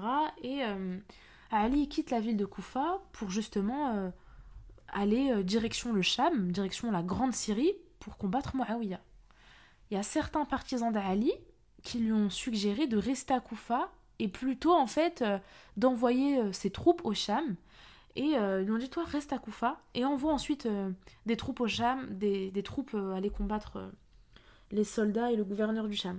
Sauf qu'il y a aussi d'autres de ses partisans à Ali qui lui ont dit, non, non, il faut que ce soit toi-même qui dirige personnellement cette expédition et ce combat vers le gouverneur du Cham. Muawiyah, le gouverneur du Cham, quand il a été informé que Ali et son armée se dirigent vers lui et que Ali en personne s'est déplacé, il a consulté Amr ibn al-As et euh, Amr ibn al-As lui a recommandé de mener lui aussi personnellement euh, son armée pour aller affronter Ali et ses troupes. A dit toi aussi, tu vas pas rester euh, ici dans, ton, dans ta maison, dans ton palais ou je sais pas, il habitait dans quoi en Grande Syrie. Toi aussi, il faut que tu ailles personnellement combattre Ali. Donc tu te déplaces avec ton armée, c'est toi le chef de ton armée. C'est là que Amr ibn al-As, il se lève et s'adresse à la population du Cham en leur disant les chefs de Koufa et de Bassora se sont entretués au cours de la bataille du chameau, si bien que Ali n'est accompagné que d'une armée réduite, où se trouvent ceux qui ont assassiné le calife, le commandeur des croyants Uthman ibn Affan. Craignez Allah, ne renoncez pas à vos droits et ne laissez pas le meurtre de Uthman, le calife choisi par Allah, impuni. L'armée. Euh, les deux armées, elles arrivent, hein, elles campent à proximité de Siffin, euh, d'ailleurs, bataille qui portera ce nom, la bataille de Siffin. Ali, euh, il campe voilà, à proximité de Siffin. Il ordonne à ses troupes de ne pas engager les hostilités. Il leur dit Vous n'allez pas leur sauter dessus, on va pas leur sauter dessus comme des sauvages combattent. Non. Nous, on veut la paix, on veut une réconciliation, on veut pas s'entretuer. Il leur dit Vous allez combattre seulement pour répondre à leurs attaques. Et, euh, et surtout, en fait, Ali, il commence déjà par inviter Muawiyah et son armée à lui prêter allégeance, autant de fois que ça pouvait être nécessaire, il l'a répété plusieurs fois, et en cas de refus, bah, euh, bah ça y est, le combat commence, les hostilités commencent, et ils vont se battre. Muawiyah, il persiste à réclamer la vengeance de Uthman ibn Affan. Il veut pas passer à autre chose. Il est vachement en mode on passe pas à autre chose. Il lui a dit il a été tué injustement, euh, sauf que les négociations de paix bah, entre Ali et Muawiyah, elles ont échoué et, bah, comme vous l'aurez deviné, la guerre éclate. Ali, il désigne chaque jour un commandant qu'il envoyait pour affronter euh, les troupes de Muawiyah. Il envoyait à la tête d'un détachement, chaque jour il envoyait un commandant. Pareil du côté de Muawiyah, hein. chaque jour il envoyait aussi un nouveau chef à la tête d'un détachement. Et les deux armées, que ce soit l'armée de Muawiyah le gouverneur du Cham ou que ce soit l'armée de Ali, euh, le chef de la communauté musulmane, ils pouvaient se faire la guerre deux fois par jour, deux fois dans une même journée. Sauf qu'arrive un jour où les deux camps, ils, se sont, fatigués. Ils se sont dit écoute, là, il faut qu'on fasse la paix, il faut qu'on trouve un accord, en espérant qu'Allah, bah, il va finir par nous réconcilier. Et Ali, il ordonne à, l'un de ses compagnons de faire euh, devant l'armée du Cham une déclaration de sa part où il a été dit. Je vous lis, sa déclaration est très courte. J'ai entendu que vous reveniez de votre égarement et que vous acceptiez la vérité, vous laissant sans argument, mais vous l'avez refusé. Je vous annonce que je romps la trêve, de sorte que nous soyons tous sur un pied d'égalité, car Allah n'aime pas les traîtres. Sauf qu'en entendant euh, ces paroles que l'annonciateur de Ali a dit à la tombée de la nuit, les soldats du Cham, ils se sont tous précipités auprès de leur chef et ils lui ont tout raconté au sujet des proclamations euh, que Ali a leur a faites. C'est à ce moment-là que Muawiyah et Amr ibn al-As, ils ont disposé leurs troupes en ordre de bataille, au même titre que Ali, qui a passé toute la nuit à disposer ses troupes en ordre de bataille. Ali, il avance au milieu de ses troupes, il leur ordonne, enfin il leur donne ses dernières instructions, il leur demande de ne pas engager les hostilités, n'oubliez pas, vous allez seulement répondre à l'attaque, mais c'est pas vous qui allez les combattre en premier. Il insiste sur le fait que vous ne devez pas achever les blessés, vous ne devez pas pourchasser les fuyards, vous ne devez pas retirer le voile des femmes ni de les humilier, même si ces femmes elles insultent l'un de leurs chefs ou qu'elles insultent un homme vertueux qui fait partie euh, des troupes de Ali. Et euh, au cas où vous posez pourquoi Ali a dit ça, c'est quelque chose que aucun autre calife n'a fait auparavant. C'est Ali qui a décidé en fait que quand on combat des musulmans, et eh bah euh, voilà, on n'achève pas les blessés, on pourchasse pas les fuyards. C'était un truc que Ali a décidé de faire, que beaucoup de musulmans ont accepté. Personne n'a dit Ali non, t'es bizarre, etc. Alors que quand c'est le cas pour combattre les mécréants, quand ils ont combattu les Perses, les l'Empire de Byzance, les Perses, les polythéistes ou quoi que ce soit, ou les Byzances qui eux étaient chrétiens, bah ça reste des mécréants en islam. Euh, quand euh, tu combats, euh, quand on combat des non-musulmans, et bah ouais, pour eux c'est le jeu. On achève les blessés, on pourchasse les fuyards, et ça on l'a vu dans les trois précédents califes que beaucoup de soldats musulmans pouvaient pourchasser les fuyards jusqu'à arriver à les tuer, etc. Et alors que là, Ali a estimé que non, ça reste des musulmans, on va pas euh, achever les blessés, on va pas pourchasser les fuyards, et voilà, donc pas de hagra plus que ça, et on n'engage pas les hostilités. Muawiyah, euh, lui aussi, il fait son apparition au milieu de son armée, euh, qu'il a lui aussi passé toute la nuit à disposer par ordre. Le combat commence, il est mais d'une terrible violence, le combat dure 7 jours. Et à la tombée de la nuit, chaque armée regagne ses positions et le lendemain rebelote, rebelote à chaque fois. On recommence le combat. Euh, les, deux, les deux troupes euh, voilà, se font la guerre. Encore une fois, ce sont des musulmans qui font la guerre à des musulmans. C'est super dommage, mais c'est comme ça. Et euh, ça a été une semaine durant laquelle aucune armée, aucun des deux partis n'a réussi à prendre le dessus sur l'autre. Durant cette bataille, Ammar, un homme qui luttait et qui combattait aux côtés d'Ali, il a été tué par un soldat euh, du camp adverse, donc du camp de Muawiyah, euh, ceux qui viennent de la Grande Syrie. Et conformément à ce qu'avait annoncé le prophète Mohammed sallam, euh, de son vivant, le prophète il avait prédit que Ammar, donc cet homme, il serait tué par le camp rebelle, retenez bien, par le camp rebelle. Et ici, ça constitue une preuve qui montre clairement que Ali, il était dans son droit, alors que c'est Muawiyah qui s'était injustement rebellé contre l'autorité de Ali. Parce que je sais pas pour vous, mais depuis le début du podcast, j'étais en mode euh, Ah oui, mais bah, ils ont raison, ils ont quand même envie de venger le meurtre de Othman ibn on peut pas passer à autre chose. Ces hommes-là, c'est un petit groupe d'hommes, bah, autant les tuer, puis fin de l'histoire, on passe à autre chose. Mais en fait, non. Vous verrez tout au long du podcast, pas du tout. C'était Ali qui était dans son droit. Même si Muawiyah, euh, euh, il part d'une bonne intention, mais finalement, il s'est rebellé contre l'autorité du nouveau calife Ali.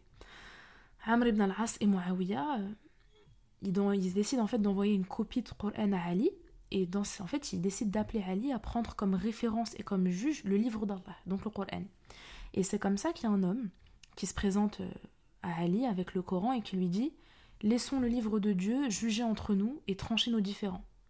L'homme qui a été envoyé par euh, les chefs du Sham, donc euh, par Muawiyah et par le Amr ibn al-As, il récite le verset 23 de la sourate 3, sourate Ali Imran, auprès d'Ali, et il lui dit Alam tara illa alladhina utu nasiban min al-kitab yad'una illa kitabillah liyahkumu thumma yatawallaw fariqun minhum wa hum.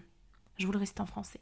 N'as-tu pas vu ceux qui ont reçu une partie des Écritures, invités à, soumettre, invités à soumettre leurs différends à l'arbitrage du livre d'Allah? Certains d'entre eux tournent le dos et se dérobent. Après ça, euh, après que cet homme ait récité le verset 23 euh, à Ali, Ali lui dit Ouais, moi je suis d'accord, on va laisser le Coran euh, soumettre nos différends. D'ailleurs, El-Bayhaqi, il a considéré que c'était en fait que c'est cette bataille qui a opposé les troupes de Ali, donc les troupes irakiennes, aux troupes de Muawiyah, les troupes de la Grande Syrie, c'est cette bataille pour El-Bayhaqi que faisait allusion un hadith du prophète sallam, un hadith qui a été rapporté par Bukhari et le Muslim, dans lequel le prophète a dit L'heure ne sonnera pas avant que ne s'affrontent deux immenses armées qui perdront d'innombrables combattants alors qu'ils luttaient pour une seule et même cause. Comprenez que deux armées musulmanes, parce qu'elles luttent pour la même cause, celle du tawhid, celle de l'islam, celle d'Allah et finalement deux immenses armées perdront d'innombrables combattants alors qu'ils luttaient pour une seule et même cause. Vous pourrez euh, retrouver ce hadith du prophète euh, dans le Sahih de Al-Bukhari, euh, dans le chapitre qui est consacré au repentir des apostats, c'est le chapitre 8, et aussi dans la partie qui est consacrée aux troubles, chapitre 25. du coup, je disais que les deux camps, que ce soit les troupes de Muawiyah, donc les troupes du Sham ou les troupes de Ali, les troupes irakiennes, elles se sont accordées pour arrêter de combattre et les termes de l'accord ont été conclus par les deux chefs, donc Ali et Muawiyah, dans lequel ils ont euh, décidé de soumettre euh, leurs différends à l'arbitrage d'Allah, euh, au livre d'Allah dans lequel ils se sont limités au jugement d'Allah. Chacun des deux chefs des deux armées, donc Ali et Muawiyah, ils ont confié un homme issus de leurs camps respectifs euh, pour justement être l'arbitre. Et euh, en fait, ces deux hommes, ils devaient mettre en pratique tous les préceptes qu'ils trouveraient dans le Coran et ils devaient aussi se tourner vers la sunna qui incite à la justice et à l'unité des musulmans quand ils trouveront pas euh, dans le livre d'Allah le jugement qu'ils chercheraient. Mais voilà, c'est concentrez-vous sur le Coran et s'il y a des choses que vous ne trouvez pas dans le Coran, vous devez vous appuyer sur la sunna du prophète les deux arbitres des camps respectifs, un issu du camp de Muawiyah et un euh, issu du camp d'Ali, ils devaient rendre leur jugement au mois de Ramadan. Et euh, ils devaient tous se déplacer, que ce soit les deux juges, que ce soit Muawiyah et Ali, et euh, ils devaient se déplacer à l'endroit où les deux hommes, durant le mois de Ramadan, délibéreraient et rendraient leur décision. Et c'est un endroit qui est au nord du royaume de l'Arabie Saoudite. Arrive le mois de Ramadan, chacun des deux arbitres est accompagné de 400 de ses partisans. Donc l'arbitre de Muawiyah, il est, il accompagné de 400 de ses partisans. L'arbitre de Ali, pareil, 400 de ses, de ses partisans. Et, euh, et, euh, et, voilà, et quand les deux arbitres ils se sont réunis dans le lieu convenu, ils se sont engagés à rechercher l'intérêt des musulmans avec sagesse et discernement, et ils ont finalement décidé de destituer Ali et Muawiyah de leurs fonctions. Euh, rappelez-vous, enfin ils ont décidé de destituer Ali et Muawiyah, et rappelez-vous que euh, le différent qu'il y a entre Ali et Muawiyah, il concerne pas l'application, il concerne que l'application de la peine légale aux assassins de Uthman. Muawiyah, il réclamait son application immédiate. Il s'est dit, moi je veux tout de suite qu'on les tue, je veux pas attendre. Alors que Ali considérait qu'il n'était pas actuellement en mesure de le faire, euh, parce que bah, son autorité, elle n'a pas été encore fermement établie. Et euh, leurs par contre, que ce soit Ali ou Muawiyah, ils ne concernaient pas le pouvoir. Muawiyah, lui, il voulait pas être le chef de la communauté musulmane. Il s'est pas dit c'est moi le nouveau calife, laisse-moi, je te fais la bataille. Non. Il s'est juste dit je veux qu'on venge Othman ibn et on passe à autre chose. Pourquoi les deux arbitres, euh, ils ont pris la décision de destituer Ali et Muawiyah du pouvoir? En fait, les deux arbitres, ils n'ont pas réussi à trouver un accord.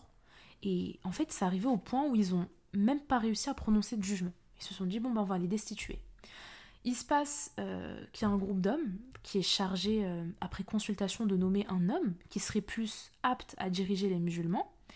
Et, euh, voilà. Je veux aussi qu'on parle de l'apparition des Khawarij sous le califat de Ali. Les deux armées, quand elles ont quitté Siffin, lieu où avait lieu la bataille, hein, rappelez-vous, donc les troupes de Muawiyah, elles regagnent Damas, et les troupes de Ali, elles regagnent Koufa. Sauf qu'en entrant dans la métropole irakienne, Ali il entend un homme dire que le calife est revenu bredouille. Ali, ok, vas-y, je calcule pas. Il poursuit sa route jusqu'à son entrée dans le palais, et euh, peu avant son entrée dans la ville, il y a près de 12 000 hommes qui font sécession et qui se séparent de son armée. Ils se séparent de l'armée d'Ali. Et par la suite, c'est eux qu'on va appeler les Khawarij. En gros, ce groupe, euh, ce groupe de personnes, les Khawarij, ils ont refusé d'habiter dans la même ville que Ali ibn Abi Talib, dans la, ville de Koufa. Ils ont refusé d'habiter dans cette ville parce qu'ils ont reproché à Ali certaines choses. Et euh, en fait, ils sont en mode, bah, on te reproche ça, ça, ça, ça. Bon, bah, vas-y, nous, euh, on fait une sécession, on part habiter tout seul, on veut pas habiter dans la même ville que toi. Malgré ça, Ali, il leur a envoyé un de ses compagnons pour voilà, essayer de leur dire, bon, c'est bon, revenez revenez, etc. Ça rien qu'on se divise, enfin voilà quoi. Il leur envoie un de ses compagnons, et euh, qui après avoir échangé des arguments avec eux, il réussit à faire revenir euh, dans leur rang la plupart de ces 12 000 hommes. Il ne les fait pas tous revenir, mais la majorité se dit, bon, c'est vrai, on repart rapidement dans la ville de Koufa, euh, Ali c'est notre calife, etc. Les Khawarij, c'était des personnes auxquelles a fait allusion le hadith du prophète qui a été rapporté par pareil Al-Bukhari et Muslim, dans lequel le prophète il a dit une secte apparaîtra au moment où les gens se diviseront, et que combattra celui des deux groupes en conflit qui sera le plus proche de la vérité. Je répète surtout la deuxième phrase. Une secte apparaîtra au moment où les gens se diviseront. On fait référence ici à la secte des Khawarij. Elle est apparue quand les gens se diviseront. En parlant de regarder les musulmans, euh, ils, se, divisent. Hein, euh, et la population du Sham refusent de prêter allégeance à Ali et je vous relis la deuxième partie du hadith, et que combattra, donc il y a une armée, il y a un groupe de musulmans qui va combattre cette secte, écoutez bien, et que combattra celui des deux groupes en conflit qui sera le plus proche de la vérité. Vous, vous verrez que c'est Ali qui combattra cette secte. Donc, encore une fois, nouveau hadith qui appuie le fait que Ali était dans son droit. C'est Muawiyah qui est en tort. Oh, le vent de zinzin. Je suis désolée pour le bruit. Et du coup, bah, ce hadith, vous pourrez le retrouver euh, dans le recueil authentique, le Sahih d'Al-Bukhari, et c'est le numéro 3610. Sachez aussi que ce hadith euh, il constitue l'une des plus grandes preuves de l'authenticité de la mission prophétique euh, du prophète parce que bah, il a prédit beaucoup de choses qui finalement se, sont, se sont révélées être vraies parce qu'elles se sont appliquées. Et tout s'est déroulé en fait, toutes les prédications du prophète, elles se sont déroulées. Et à partir de ce hadith, euh, comme je vous ai dit, on en déduit que les deux groupes en conflit, c'est l'armée du Sham et l'armée de Ali, l'armée irakienne. Et surtout, ce hadith, il nous indique bien que le camp qui est le plus dans son droit, c'est le camp d'Ali. Donc c'est les troupes irakiennes. Ce que je vous dis ici, euh, ça correspond à la croyance des adeptes de la Sunna. Parce que là, Belek, vous commencez à me dire euh, Ah oui, tu défends un peu trop les Irakiens et, et Ali, donc chiite, je sais pas quoi. Non, non, non. Encore une fois, je me suis appuyée de Ibn Kathir. J'invente pas, je tire pas de conclusion seule. Et ce que je vous dis ici, ça correspond à la croyance des adeptes de la Sunna, al Sunna wa Jama'a, qui considéraient que Ali avait raison et que c'est Muawiyah qui, en affrontant le calife Ali, avait commis une erreur de jugement consécutif. Euh, pour les adeptes de la Sunna, euh, Ali, en fait, comment vous dire ça? Euh, vous savez, quand on fait un effort louable d'interprétation par lequel, bah, si Dieu le veut, on sera récompensé, par exemple, ils sont en train de nous dire que Ali, il était le calife de cette époque. C'est lui qui avait raison. Et si Dieu le veut, il obtiendra une double récompense, euh, contrairement à Muawiyah, conformément à un hadith qui a été rapporté par Al-Bukhari dans son Sahih, durant lequel, euh, euh, je vous lis le hadith, lorsque le dirigeant après un effort de réflexion, prend une décision, il prend une double récompense. Et si après cet effort de réflexion, il se trompe, il obtient une seule récompense. Ce hadith, vous pourrez le retrouver dans le Sahih de Bukhari, numéro 7352. Euh, bien entendu, hein, comme je vous ai dit, je ne tire aucune conclusion seule, je vous cite les conclusions de Ibn Kathir dans ses ouvrages. Du coup, comprenez que euh, Ali, c'est celui qui est le plus en droit, donc si Dieu le veut, c'est lui qui obtiendra la double récompense, mais Muawiyah, euh, il n'a pas décidé de combattre Ali pour le pouvoir ou pour quoi que ce soit. Muawiyah, c'est un bon musulman, mais voilà, il veut qu'on venge euh, le meurtre de Uthman ibn Affan. Et il y a quand même un effort de réflexion, donc pareil, si Dieu le veut, il obtiendra une seule récompense, mais voilà, si Dieu le veut, il ne sera pas puni pour cette rébellion.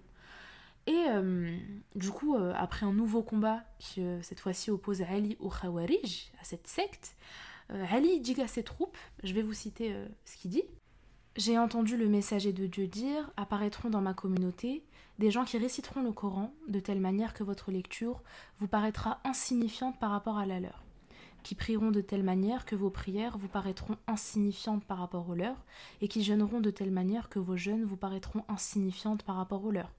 Ils réciteront le Coran en étant persuadés qu'il témoignera en leur faveur, alors qu'il témoignera contre eux. Leurs prières ne seront pas acceptées, ils sortiront de l'islam comme la flèche transperce la proie.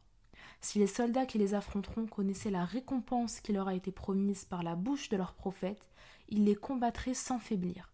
L'un de leurs signes distinctifs est que se trouve parmi eux un homme qui a un bras, mais pas d'avant-bras.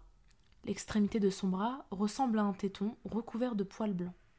Voilà le hadith qui a été rapporté par Muslim. Les deux armées s'approchent, hein, donc euh, l'armée des Khawarij euh, qui va opposer celle euh, des troupes de Ali, les deux armées s'approchent et le chef des Khawarij qui est Abdullah ibn Wahb al-Rasibi, il dit à son armée de jeter leurs lances et de dégainer leurs sabres parce qu'il pense qu'il n'y aura pas d'accord de, paix avec l'armée de Ali. Les troupes de Ali euh, bah, finissent par les attaquer et la victoire a été remportée par Ali et ses troupes. Dites-vous que les Khawarij, ils ont perdu mais énormément de soldats alors que du côté de Ali, ils ont perdu que deux soldats, juste deux. Après la bataille, Ali leur donne à ses troupes d'aller chercher le corps d'un homme qui s'appelle El Mourdej. Sauf que bah il y avait tellement de cadavres que bah l'homme il était introuvable.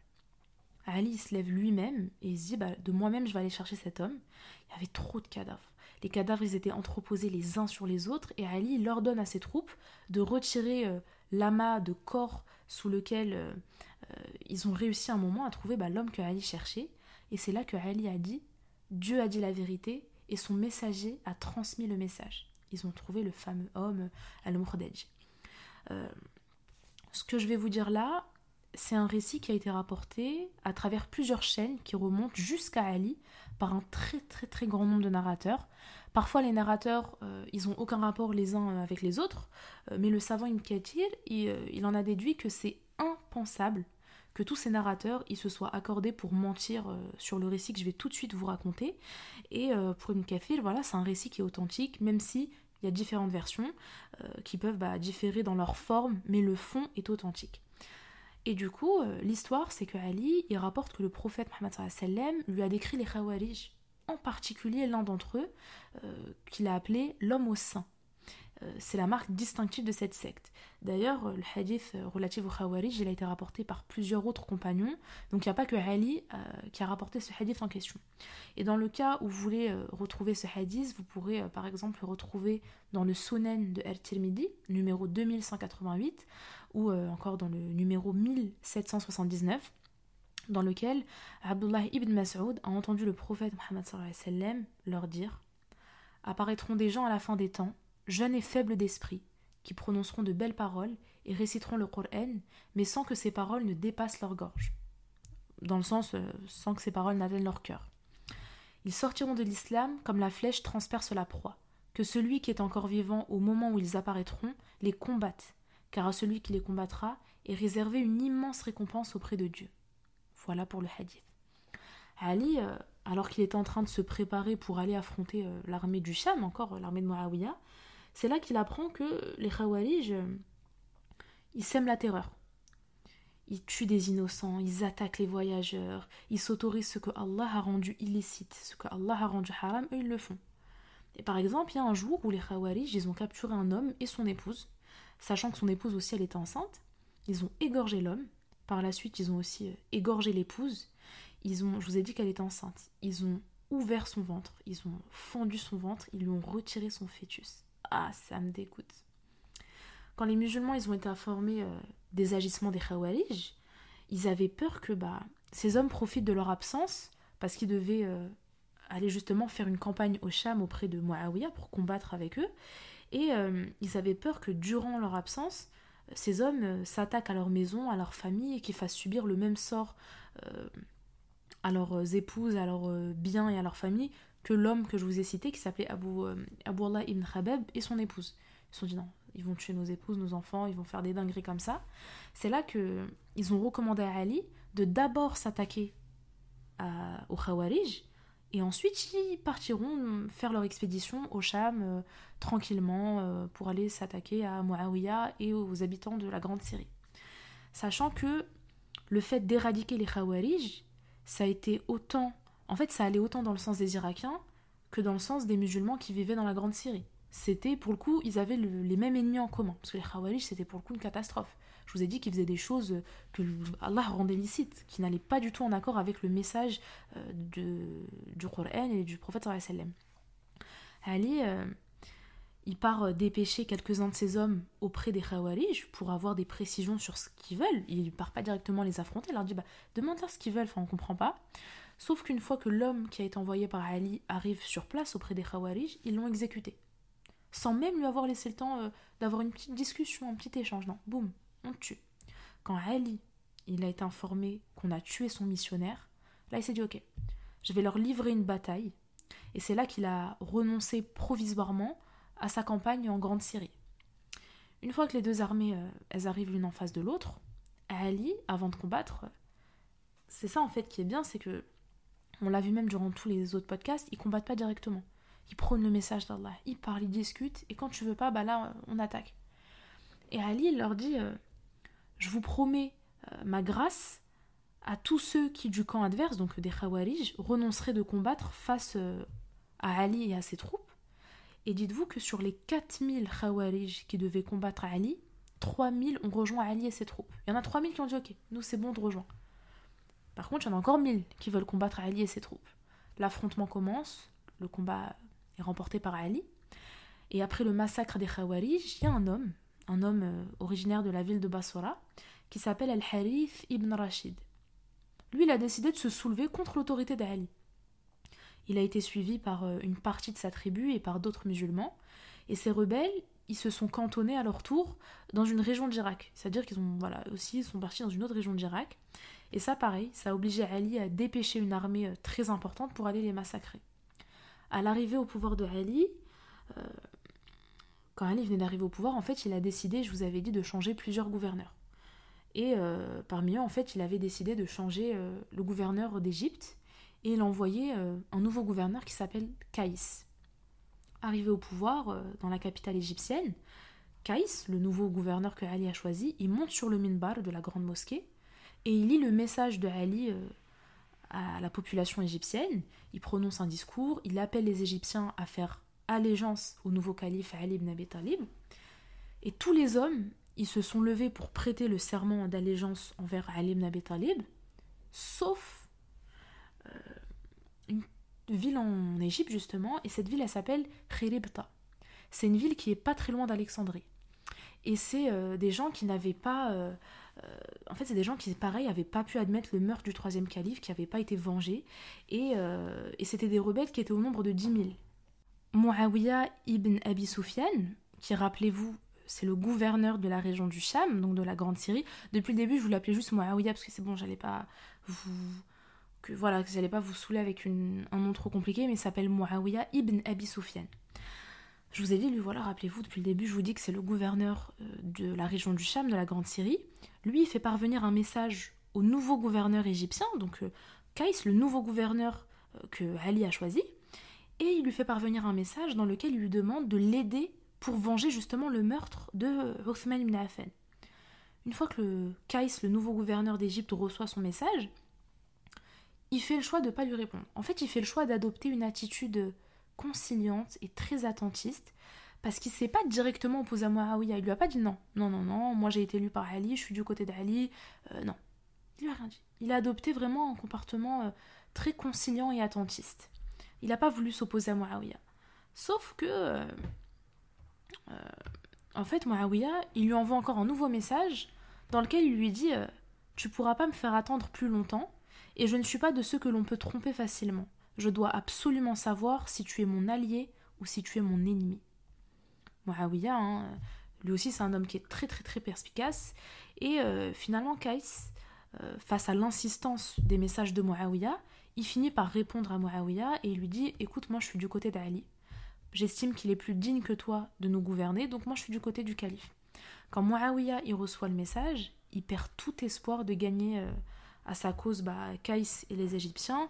Et euh, en fait, il dit aux habitants du Cham, euh, en fait, il se passe que les habitants du Cham, plutôt, ils propagent une rumeur, selon laquelle bah, Kais, le nouveau gouverneur égyptien, il aurait conclu un accord secret avec euh, et les habitants du Cham au détriment des Irakiens.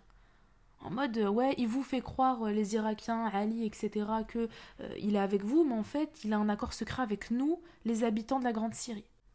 Quand Ali, il reçoit un message écrit euh, dans lequel ce message, dans le message en fait on l'informe que son gouverneur, celui qu'il a décidé de mettre au pouvoir, le gouverneur Kais en Égypte, en fait il avait prêté secrètement allégeance à Muawiyah et que bah, il était du côté de Muawiyah et qu'il prêté en fait à combattre les Irakiens, enfin voilà quoi, du style euh, je te la mets à l'envers, etc. Ali s'est pas dit ok, ah ok, va me la mettre à l'envers alors que c'est moi qui, euh, qui l'ai mis au pouvoir en tant que gouverneur égyptien, ah ok, prends la confiance. Non. Ali voulait s'assurer de la véracité de cette information donc il a envoyé un message euh, à Kais où il lui a dit euh, Je t'ordonne de lancer une expédition contre les habitants de Khirepta. Rappelez-vous, Khirepta, c'était une ville pas très loin d'Alexandrie. C'est dans cette ville que euh, il y a des Égyptiens.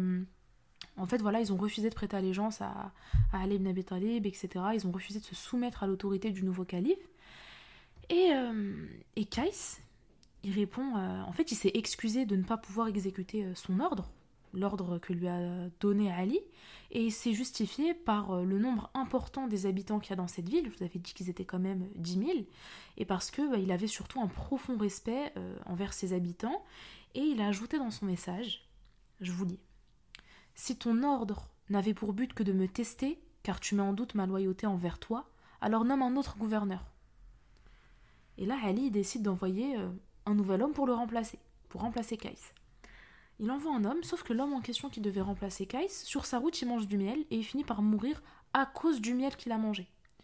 Ali, quand il est informé de la mort de l'homme qu'il a envoyé pour euh, remplacer Kais et devenir le nouveau gouverneur euh, d'Égypte, il décide de renvoyer un nouvel homme, Mohammed ibn Abi Bakr.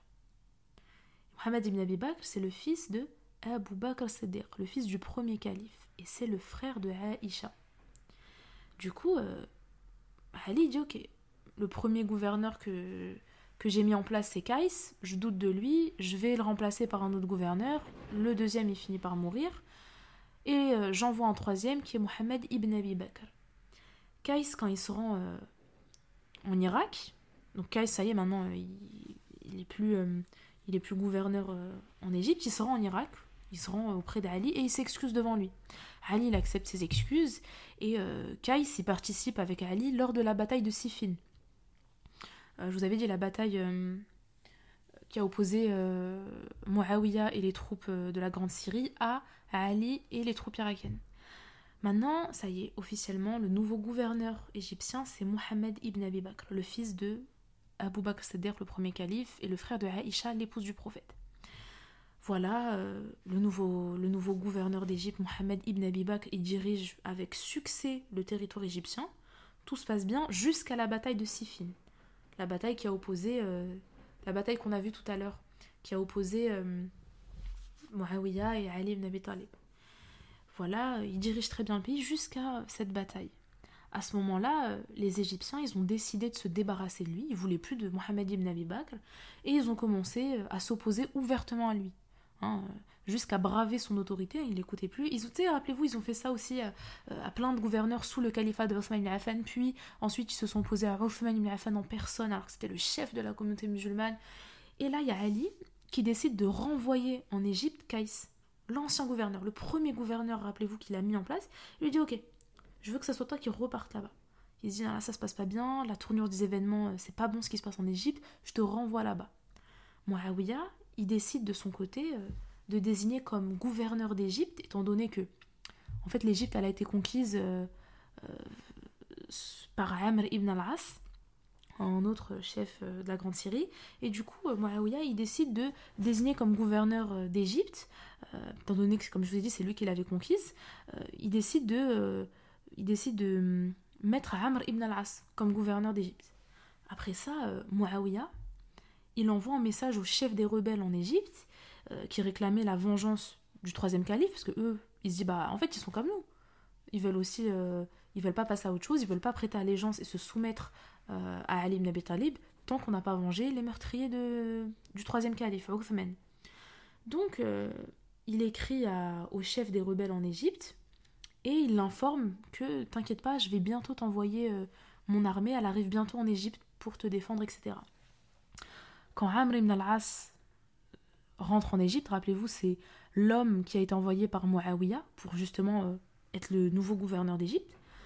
Quand Amr ibn al-As rentre en Égypte, tous ceux qui dans le pays réclamaient vengeance pour euh, le troisième calife, ils se sont rassemblés autour de lui et ils se sont placés sous son commandement. Ils se sont dit yes. Il vient de la grande Syrie, euh, ça nous fait un soutien en plus, c'est un homme fort, etc. On veut être avec lui. Après ça, il décide d'envoyer un message au gouverneur égyptien, donc euh, Mohamed ibn Abi Bakr, et dans lequel il lui demande écarte-toi de ta route si tu veux, si tu veux rester en vie. Hein. Et le gouverneur égyptien, il écrit, donc Mohamed ibn Abi Bakr, il écrit à Ali, il lui dit bientôt, Amr ibn al-As et ses troupes, elles arrivent en Égypte. Et euh, il lui dit, euh, là, il y a Muawiyah qui a dépêché une armée, etc. Et, et euh, en fait, Muawiyah, dans le message qu'il envoie à Mohamed ibn Abi Bakr, il termine par ces mots Si tu tiens à l'Égypte, alors envoie-moi des biens, des hommes, des armes, salut à toi. Ça, c'est ce que Mohammed ibn Abi Bakr, donc le gouverneur égyptien, il dit à Ali. Il lui dit Mais si tu tiens à l'Égypte, envoie-moi des biens, des hommes et des armes, salut à toi. En mode, elle, la situation, elle n'est pas juste critique. Là, c'est trop chaud. Là, c'est chaud parce qu'en fait, il n'y a pas juste une rébellion contre mon autorité, ça dépasse ça. Là, on a Amr ibn al-As, qui est envoyé par Muawiyah avec des troupes euh, de la Grande Syrie qui viennent justement enfin, reprendre le pouvoir en Égypte. Ils lui disent là c'est chaud. Et en plus à ça tu rajoutes les Égyptiens qui eux, euh, pareil, ils veulent pas prêter allégeance à Ali, bah ils se sont, ils vont s'associer à eux et tout ça, ils vont, euh, ouais, ils vont être ensemble et attention, là c'est chaud. Ali lui dit arme-toi de patience, fais preuve de courage et t'inquiète pas, je t'envoie des renforts, que ce soit des hommes, du matériel, des armes, le plus vite possible, mais pour l'instant reste patient le gouverneur égyptien, hein, Mohamed euh, ibn Abi Bakr, il prononce un discours devant sa population où il exhorte les hommes en âge de combattre à se préparer à affronter l'armée euh, du Cham, de la Grande Syrie, donc l'armée euh, de Muawiyah. Et le gouverneur égyptien, Mohamed ibn Abi Bakr, il est à la tête de 2000 soldats qui s'étaient portés volontaires parmi les Égyptiens pour affronter les troupes adverses. Sauf que eux, les troupes adverses, ils sont 16 000. 16 000, ils sont 14 000 de plus. L'affrontement commence. Le gouverneur égyptien, euh, il se retrouve abandonné par ses hommes et finit par repartir à pied. Sur sa route, euh, il tombe sur des ruines d'une ville euh, et en fait c'est là-bas qu'il décide de se réfugier. Sauf que Muawiyah, mais pas le gouverneur du Cham cette fois-ci, attention. Le gouverneur du Cham, écoutez bien, il s'appelle Muawiyah ibn Abi Sufyan, rappelez-vous. Là, le soldat que je suis en train de vous citer, il s'appelle aussi Muawiyah, mais il s'appelle Muawiyah ibn Hudayj. C'est pas les mêmes. Lui, c'est un soldat. C'est pas le gouverneur de la Grande Syrie. Du coup, on a Muawiyah ibn Hudayj, donc le soldat de l'armée du Cham, mais pas le gouverneur, le soldat. Lui, il se dit Ok, je vais euh, me lancer à la poursuite de Mohammed ibn Abi Bakr, le gouverneur égyptien. Ah, ok, il a fui. Bah, ok, bah, moi, je vais aller le retrouver. Sur sa route, il croise des bédouins et il demande euh, aux bédouins est-ce que vous avez croisé un étranger? Euh, Les bédouins, il leur dit non, pas du tout. Sauf que là, il y a un bédouin, il dit si, si, si, si. Moi, j'ai vu un homme et il était assis au milieu de ces ruines là-bas. Et là, Muawiyah ibn Hudayj, le soldat, il se dit ok, ok, ok, c'est parfait, c'est sûr que c'est le gouverneur égyptien. Et il a réussi à le trouver. Il l'a capturé, il l'a emmené au chef de l'armée et ils l'ont exécuté. Aïcha, hein, je vous ai dit, c'était la sœur de Mohammed ibn Abi Bakr, euh, donc le gouverneur égyptien que Ali a élu, Aïcha, quand, ouais, quand elle a appris euh, le meurtre de son frère qui a été fait par euh, le chef de l'armée du Cham, bah, elle, a, été super triste, elle a été affligée et, surtout, bah, elle a pris en charge les enfants de son, de son frère. Les Irakiens, de leur côté, ils persistent dans leur attitude irrespectueuse envers Ali les Khawarij, rappelez-vous, ils transgressent les ordres de Ali, euh, ils se soulèvent à son autorité, c'est la catastrophe. À cause de justement de la perversité d'un grand nombre euh, d'Irakiens, Ali décide d'écrire au gouverneur de Bassora et dans son message, il se plaint justement de l'attitude des Irakiens contre lui, alors que c'est le commandant et le chef de la communauté musulmane. Et Ibn al-Abbas, c'est le gouverneur de Bassora. Il quitte la ville et il part rejoindre Ali à Koufa. C'est aussi une ville en Irak, je voulais dire. Et lui, il quitte sa ville alors que c'est le gouverneur et il part rejoindre Ali à Koufa. Et euh, Muawiyah, de son côté, lui, il dépêche euh, l'un de ses hommes auprès de la population de Bassora, où il les appelle, euh, euh, où il appelle justement les, habitants de Bassora à soutenir l'homme qu'il a, a lui envoyé. Une fois arrivé à Bassora, l'homme qui a été envoyé par Muawiyah, il s'est installé dans le fief d'une tribu. Cette tribu a lui accordé sa protection. Et, et le souci, c'est que le remplaçant du gouverneur de Bassora, je pense que je suis un peu en train de vous perdre. Je vous ai dit que Ali ibn Abi Talib, il décide d'écrire un message au gouverneur d'une autre ville en Irak qui s'appelle euh, Baswara, cette ville-là. Ce gouverneur, il s'appelle Ibn Abbas. Dans son message, il se plaint de l'attitude des Irakiens contre lui, alors que c'est lui le gouverneur, c'est lui le. Lui, c'est pas le gouverneur, c'est le chef de la communauté musulmane. C'est pas le chef de l'Irak, c'est le chef de toutes les provinces et de l'empire musulman. Ibn al-Abbas, le gouverneur de Baswara, il quitte sa ville. Et forcément, quand il quitte sa ville, bah, tu quittes pas la ville comme ça, tu désignes un remplaçant, un homme de confiance qui te remplace durant ton absence. Et euh, voilà, euh, du coup, bah, Ibn al-Abbas, le gouverneur de Bassora, après qu'il ait désigné un remplaçant, il se rend euh, à Koufa, auprès d'Ali. Le souci, c'est que le remplaçant du gouverneur de Bassora, en fait, il décide d'agir contre l'homme qui a été envoyé par Muawiyah, le chef, le gouverneur du Cham, il décide d'agir contre lui. Parce qu'il voit en fait qu'il est en train de l'homme qui a été envoyé par Muawiyah il est parti euh, parler à des habitants de Bassora où justement ils disent ouais il faut qu'on soutenez-nous il faut qu'on fasse la guerre contre Ali etc etc et euh, sauf que le remplaçant de Ibn al-Abbas du gouverneur euh, de Bassora il lui dit ok bah moi je vais agir contre cet homme. Sachant que dans le même temps il a aussi dépêché à Bassora un détachement pour attaquer la tribu qui a protégé l'homme qui a été envoyé par Muawiyah quand la tribu elle a appris qu'il y avait une armée envoyée par Ali prête à les attaquer, parce que bah ils ont euh, pris l'homme qui a été envoyé par Muawiyah de la Grande Syrie sous leur euh, ils l'ont mis sous leur protection. Quand ils ont appris que Ali et son armée, Ali en fait il a envoyé une armée qui était prête à les attaquer, la plupart des membres de cette tribu, ils ont retiré leur protection à l'homme qui a été envoyé par Muawiyah. Ils ont dit ok, nous on te protège plus, t'es plus avec nous, on te laisse. Ensuite, c'est en l'an 40 Hijri qu'une trêve a fini par être conclue entre les deux parties, entre le parti de Ali et par le parti de Muawiyah, le gouverneur Muawiyah euh, de la Grande Syrie, et par Ali, le commandant et le chef de la communauté musulmane.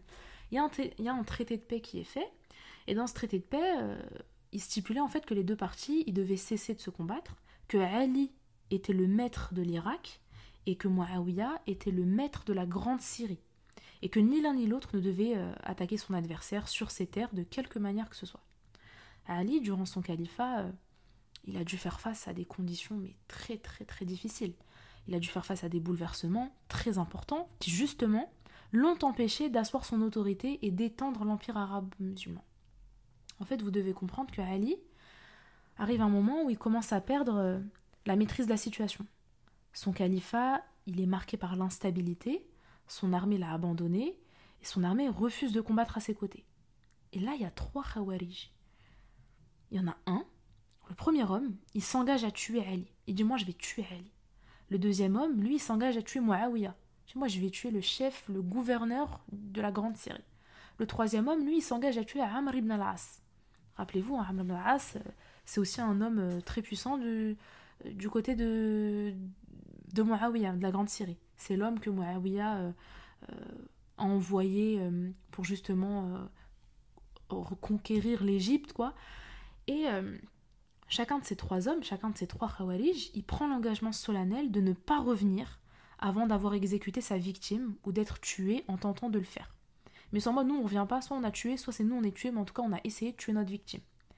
Et les trois meurtres, ils devaient être perpétés le même jour, dans la même nuit du 17 Ramadan en l'an 40 Hijri. Après avoir déposé du poison sur la lame de leur sabre, les trois hommes ils se séparent. Le premier, hein, ils seront à Koufa en Irak, parce que c'est là-bas que vit, c'est là-bas où est le palais du calife Ali. Il s'assoit au milieu des membres du clan des Bani Taym al-Ribeb. Il se présente à l'une de leurs femmes, dont le père et le frère avaient été tués par l'armée de Ali lors d'une bataille. Et cette femme, elle était très très connue par sa beauté. Elle s'était retirée dans la grande mosquée de la ville pour se vouer à l'adoration euh, d'Allah Azzawajal. Et euh, quand le premier homme, le premier celui qui, qui s'est dit moi je vais tuer Ali et qui s'en Koufa, quand il la voit, il perd la tête. Ça y est, tombe amoureux, il perd la tête. Il, carrément, il en a oublié sa mission. Sa mission principale qui était de tuer Ali. Et il est tellement euh, omnibulé par sa beauté qu'il la demande en mariage. La femme, elle lui dit Ok, mais j'exige une dot de 3000 pièces d'argent, je veux une domestique, je veux une servante, et surtout, elle lui a posé la condition, je veux que tu tues Ali. Et lui, il est en mode, c'est bénéf, hein. Ah, t'inquiète pas, moi là-bas, je suis venu pour ça, hein. je suis venu pour le tuer, donc euh, yes, yes, yes. Et je disais, euh, elle, de son côté, euh, elle met, donc elle s'accepte, hein, ils, ils, acceptent, ils se marient et tout, et elle, en fait, elle met un, homme au service de son, bah, du coup, son mari maintenant, euh, c'est un homme de son clan, et en fait elle lui dit tiens, je te passe cet homme, il va t'aider à tuer Ali. Et de son côté, bah, l'homme qui, vient de la marier, celui qui euh, a fait un serment solennel de moi je vais tuer Ali, je me rends en Koufa pour tuer Ali, maintenant il a le l'homme, euh, il a une main forte, enfin il a un homme qui lui a été mis au service par son épouse, et lui aussi de son côté, il décide d'engager un autre homme qui pareil, pareil hein, faisait partie de la secte des Khawarij pour pareil, pour euh, voilà, moi aussi je veux que tu m'aides à tuer Ali. Et ils sont trois. Et euh, son plan en fait, c'était de se cacher euh, dans la mosquée. Et quand Ali il va venir pour diriger la prière de l'aube, lui et les deux hommes qui vont lui prêter main forte, ils vont se jeter sur lui pour le tuer. Et c'est au début du mois de Ramadan que le premier homme, il informe ses deux complices de la date du crime, dans la nuit du jeudi au vendredi 17 de ce mois. C'est comme ça que les trois hommes, le sabre camouflé sous le manteau, s'assoit en face de la porte par laquelle entre habituellement Ali. Et quand Ali fait son apparition, Ali il fait son apparition en réveillant les fidèles, il crie à salat, à salat, la prière, la prière. Et là, il y a l'un des deux complices qui se jette sur Ali, qui lui met un coup de sabre. Il y a un autre homme, donc euh, l'autre homme en question, lui aussi lui met un coup de sabre sur le haut du crâne jusqu'à ce que son sang coule sur la barbe de Ali. Ali, quand il se prend le coup de sable sur son crâne, il s'est mis à réciter euh, le verset 207 de la sourate Al-Baqarah. Et euh, il dit, je vous récite le verset, hein, il est très court. Et parmi les gens, il y a celui qui se sacrifie pour plaire à Allah, et Allah est bon envers ses serviteurs. Ali n'est pas mort sur le coup. Déjà, euh, vu qu'il n'était plus en condition de diriger la prière, forcément il a chargé un autre de ses compagnons de le faire à sa place. Son meurtrier, il a été conduit dans la maison d'Ali. Et euh, Ali lui a demandé Mais qu'est-ce qui t'a poussé à faire ça? Qu'est-ce qui se passe? Pourquoi t'as voulu me tuer? Son meurtrier, lui dit euh, J'ai aiguisé mon sabre pendant 40 jours et j'ai imploré Allah de te tuer. Ali se retourne vers les musulmans et il leur dit Si je meurs, tuez-le. Et si je vis, je sais ce que je ferai de lui. Quand Ali décède, ce sont ses deux fils les deux fils qu'il a eu avec euh, Fatima Zahra, Al-Hassan et Al-Hussein. Euh, donc ces deux fils qu'il a eu avec la fille du prophète qui se sont chargés de sa toilette mortuaire avec l'aide d'un autre compagnon et ils ont enseveli le corps de Ali dans la maison princière à Koufa par peur que justement que les Khawarij ne déterrent son corps.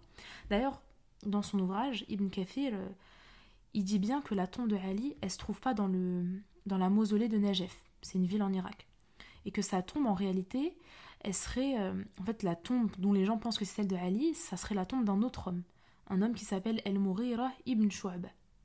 On a aussi l'érudit An-Nu'aym euh, d'après Abu Bakr al-Talhi, euh, les paroles de Mohammed ibn Abdullah al-Hadarami, l'érudit Mutayyin, qui a dit que si les chiites savaient ce qui se trouve dans la tombe qu'ils vénèrent à Najaf, ils lui lanceraient des pierres puisqu'il s'agit de la tombe d'El Mourira ibn Shu'ab. Concernant euh, la date de son assassinat hein, du calife Ali, comme je vous l'ai dit, euh, Ali a été blessé à la fin de la nuit du jeudi au vendredi 17 du mois de Ramadan en l'an 40 Hijri. Bon, il y a certaines versions qui disent qu'il a succombé à ses blessures le jour même, d'autres versions qui nous disent qu'il finira par mourir que le dimanche 19 du mois de Ramadan, donc 2-3 jours après. En tout cas, au même titre que ses prédécesseurs Omar et Othman, il a été assassiné. Concernant son âge, certains nous disent qu'il est décédé à l'âge de 58 ans, d'autres 59 ans, mais l'âge qui est le plus répandu, c'est qu'il est décédé à l'âge de 63 ans. Et si on reste sur cette version, qui est la plus connue, la plus répandue, ça veut dire que Ali, il serait mort au même âge que le prophète Mohammed qui est mort à 63 ans, et il serait mort au même âge que le premier calife Abu Bakr. Lui aussi, il est mort à 63 ans. Comme on l'a vu, hein, sous son califat, il y a eu plusieurs combats euh, fratricides qui ont opposé les musulmans entre eux. À ça, on ajoute l'apparition d'une secte, la secte des Khawarij. Ali, a fait son maximum pour mettre un terme euh, à ces troubles qui se sont succédés, hein, des troubles consécutifs suite à l'assassinat du troisième calife Othman ibn Affan. Et l'une des conséquences dramatiques de ces troubles, ça a été le coup d'arrêt qui a été porté euh, aux conquêtes musulmanes, qui avaient pourtant constitué un fait marquant lors des précédents califats. Vous avez vu, rappelez-vous, lors du califat de Abu Bakr Siddiq, je vous avais dit que à peine le prophète décédé, il y a eu un mouvement d'apostasie dans toute la péninsule arabique. Et à ça, on, rajoute l'apparition des faux prophètes. À ça, on rajoute que plusieurs tribus autour de Médine ont refusé de reconnaître l'obligation de l'acquittement de la zaquette. D'autres ont reconnu l'obligation de l'acquittement de la zaquette, mais elles ont dit à Abou Bakr, par contre, nous, on ne veut pas te la donner à toi, on ne te la verse pas à toi.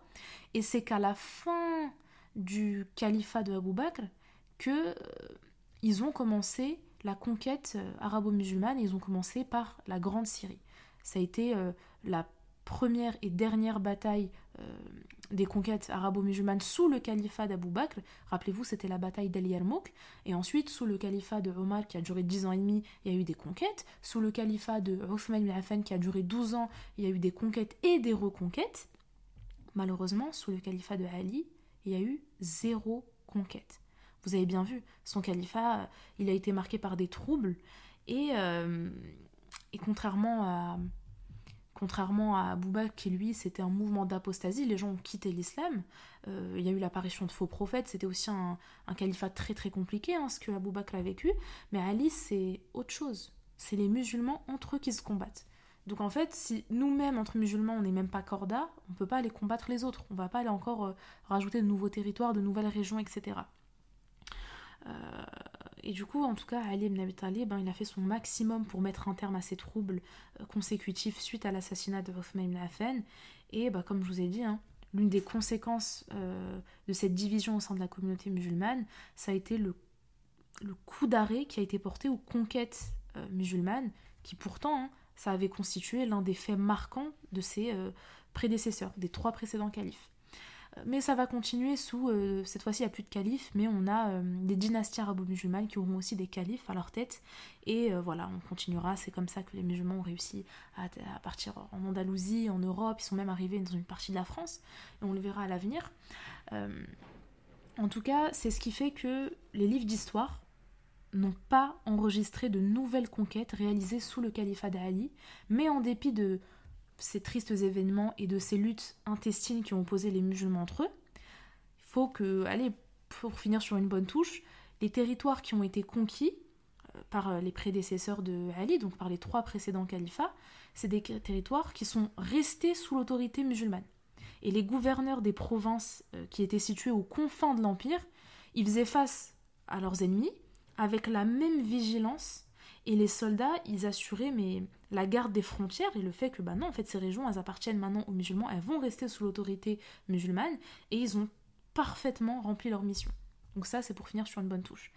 Son califat, euh, Ali ibn Abi Talib, on finira par ça, il a duré 4 ans et 9 mois. Maintenant, vous savez que le califat d'Abou Bakr a duré 2 ans et 3 mois. Donc, le califat d'Abou Bakr, ça a été le califat le plus court sur les 4 califes. Un califat qui a duré un peu plus de 2 ans, 2 ans et 3 mois. Celui de Omar, 10 ans, 10 ans et demi, pour être plus précise, mais retenez le chiffre 10 ans. Celui de Othman, 12 ans. Et enfin celui de Ali, un peu moins de 5 ans, 4 ans et 9 mois.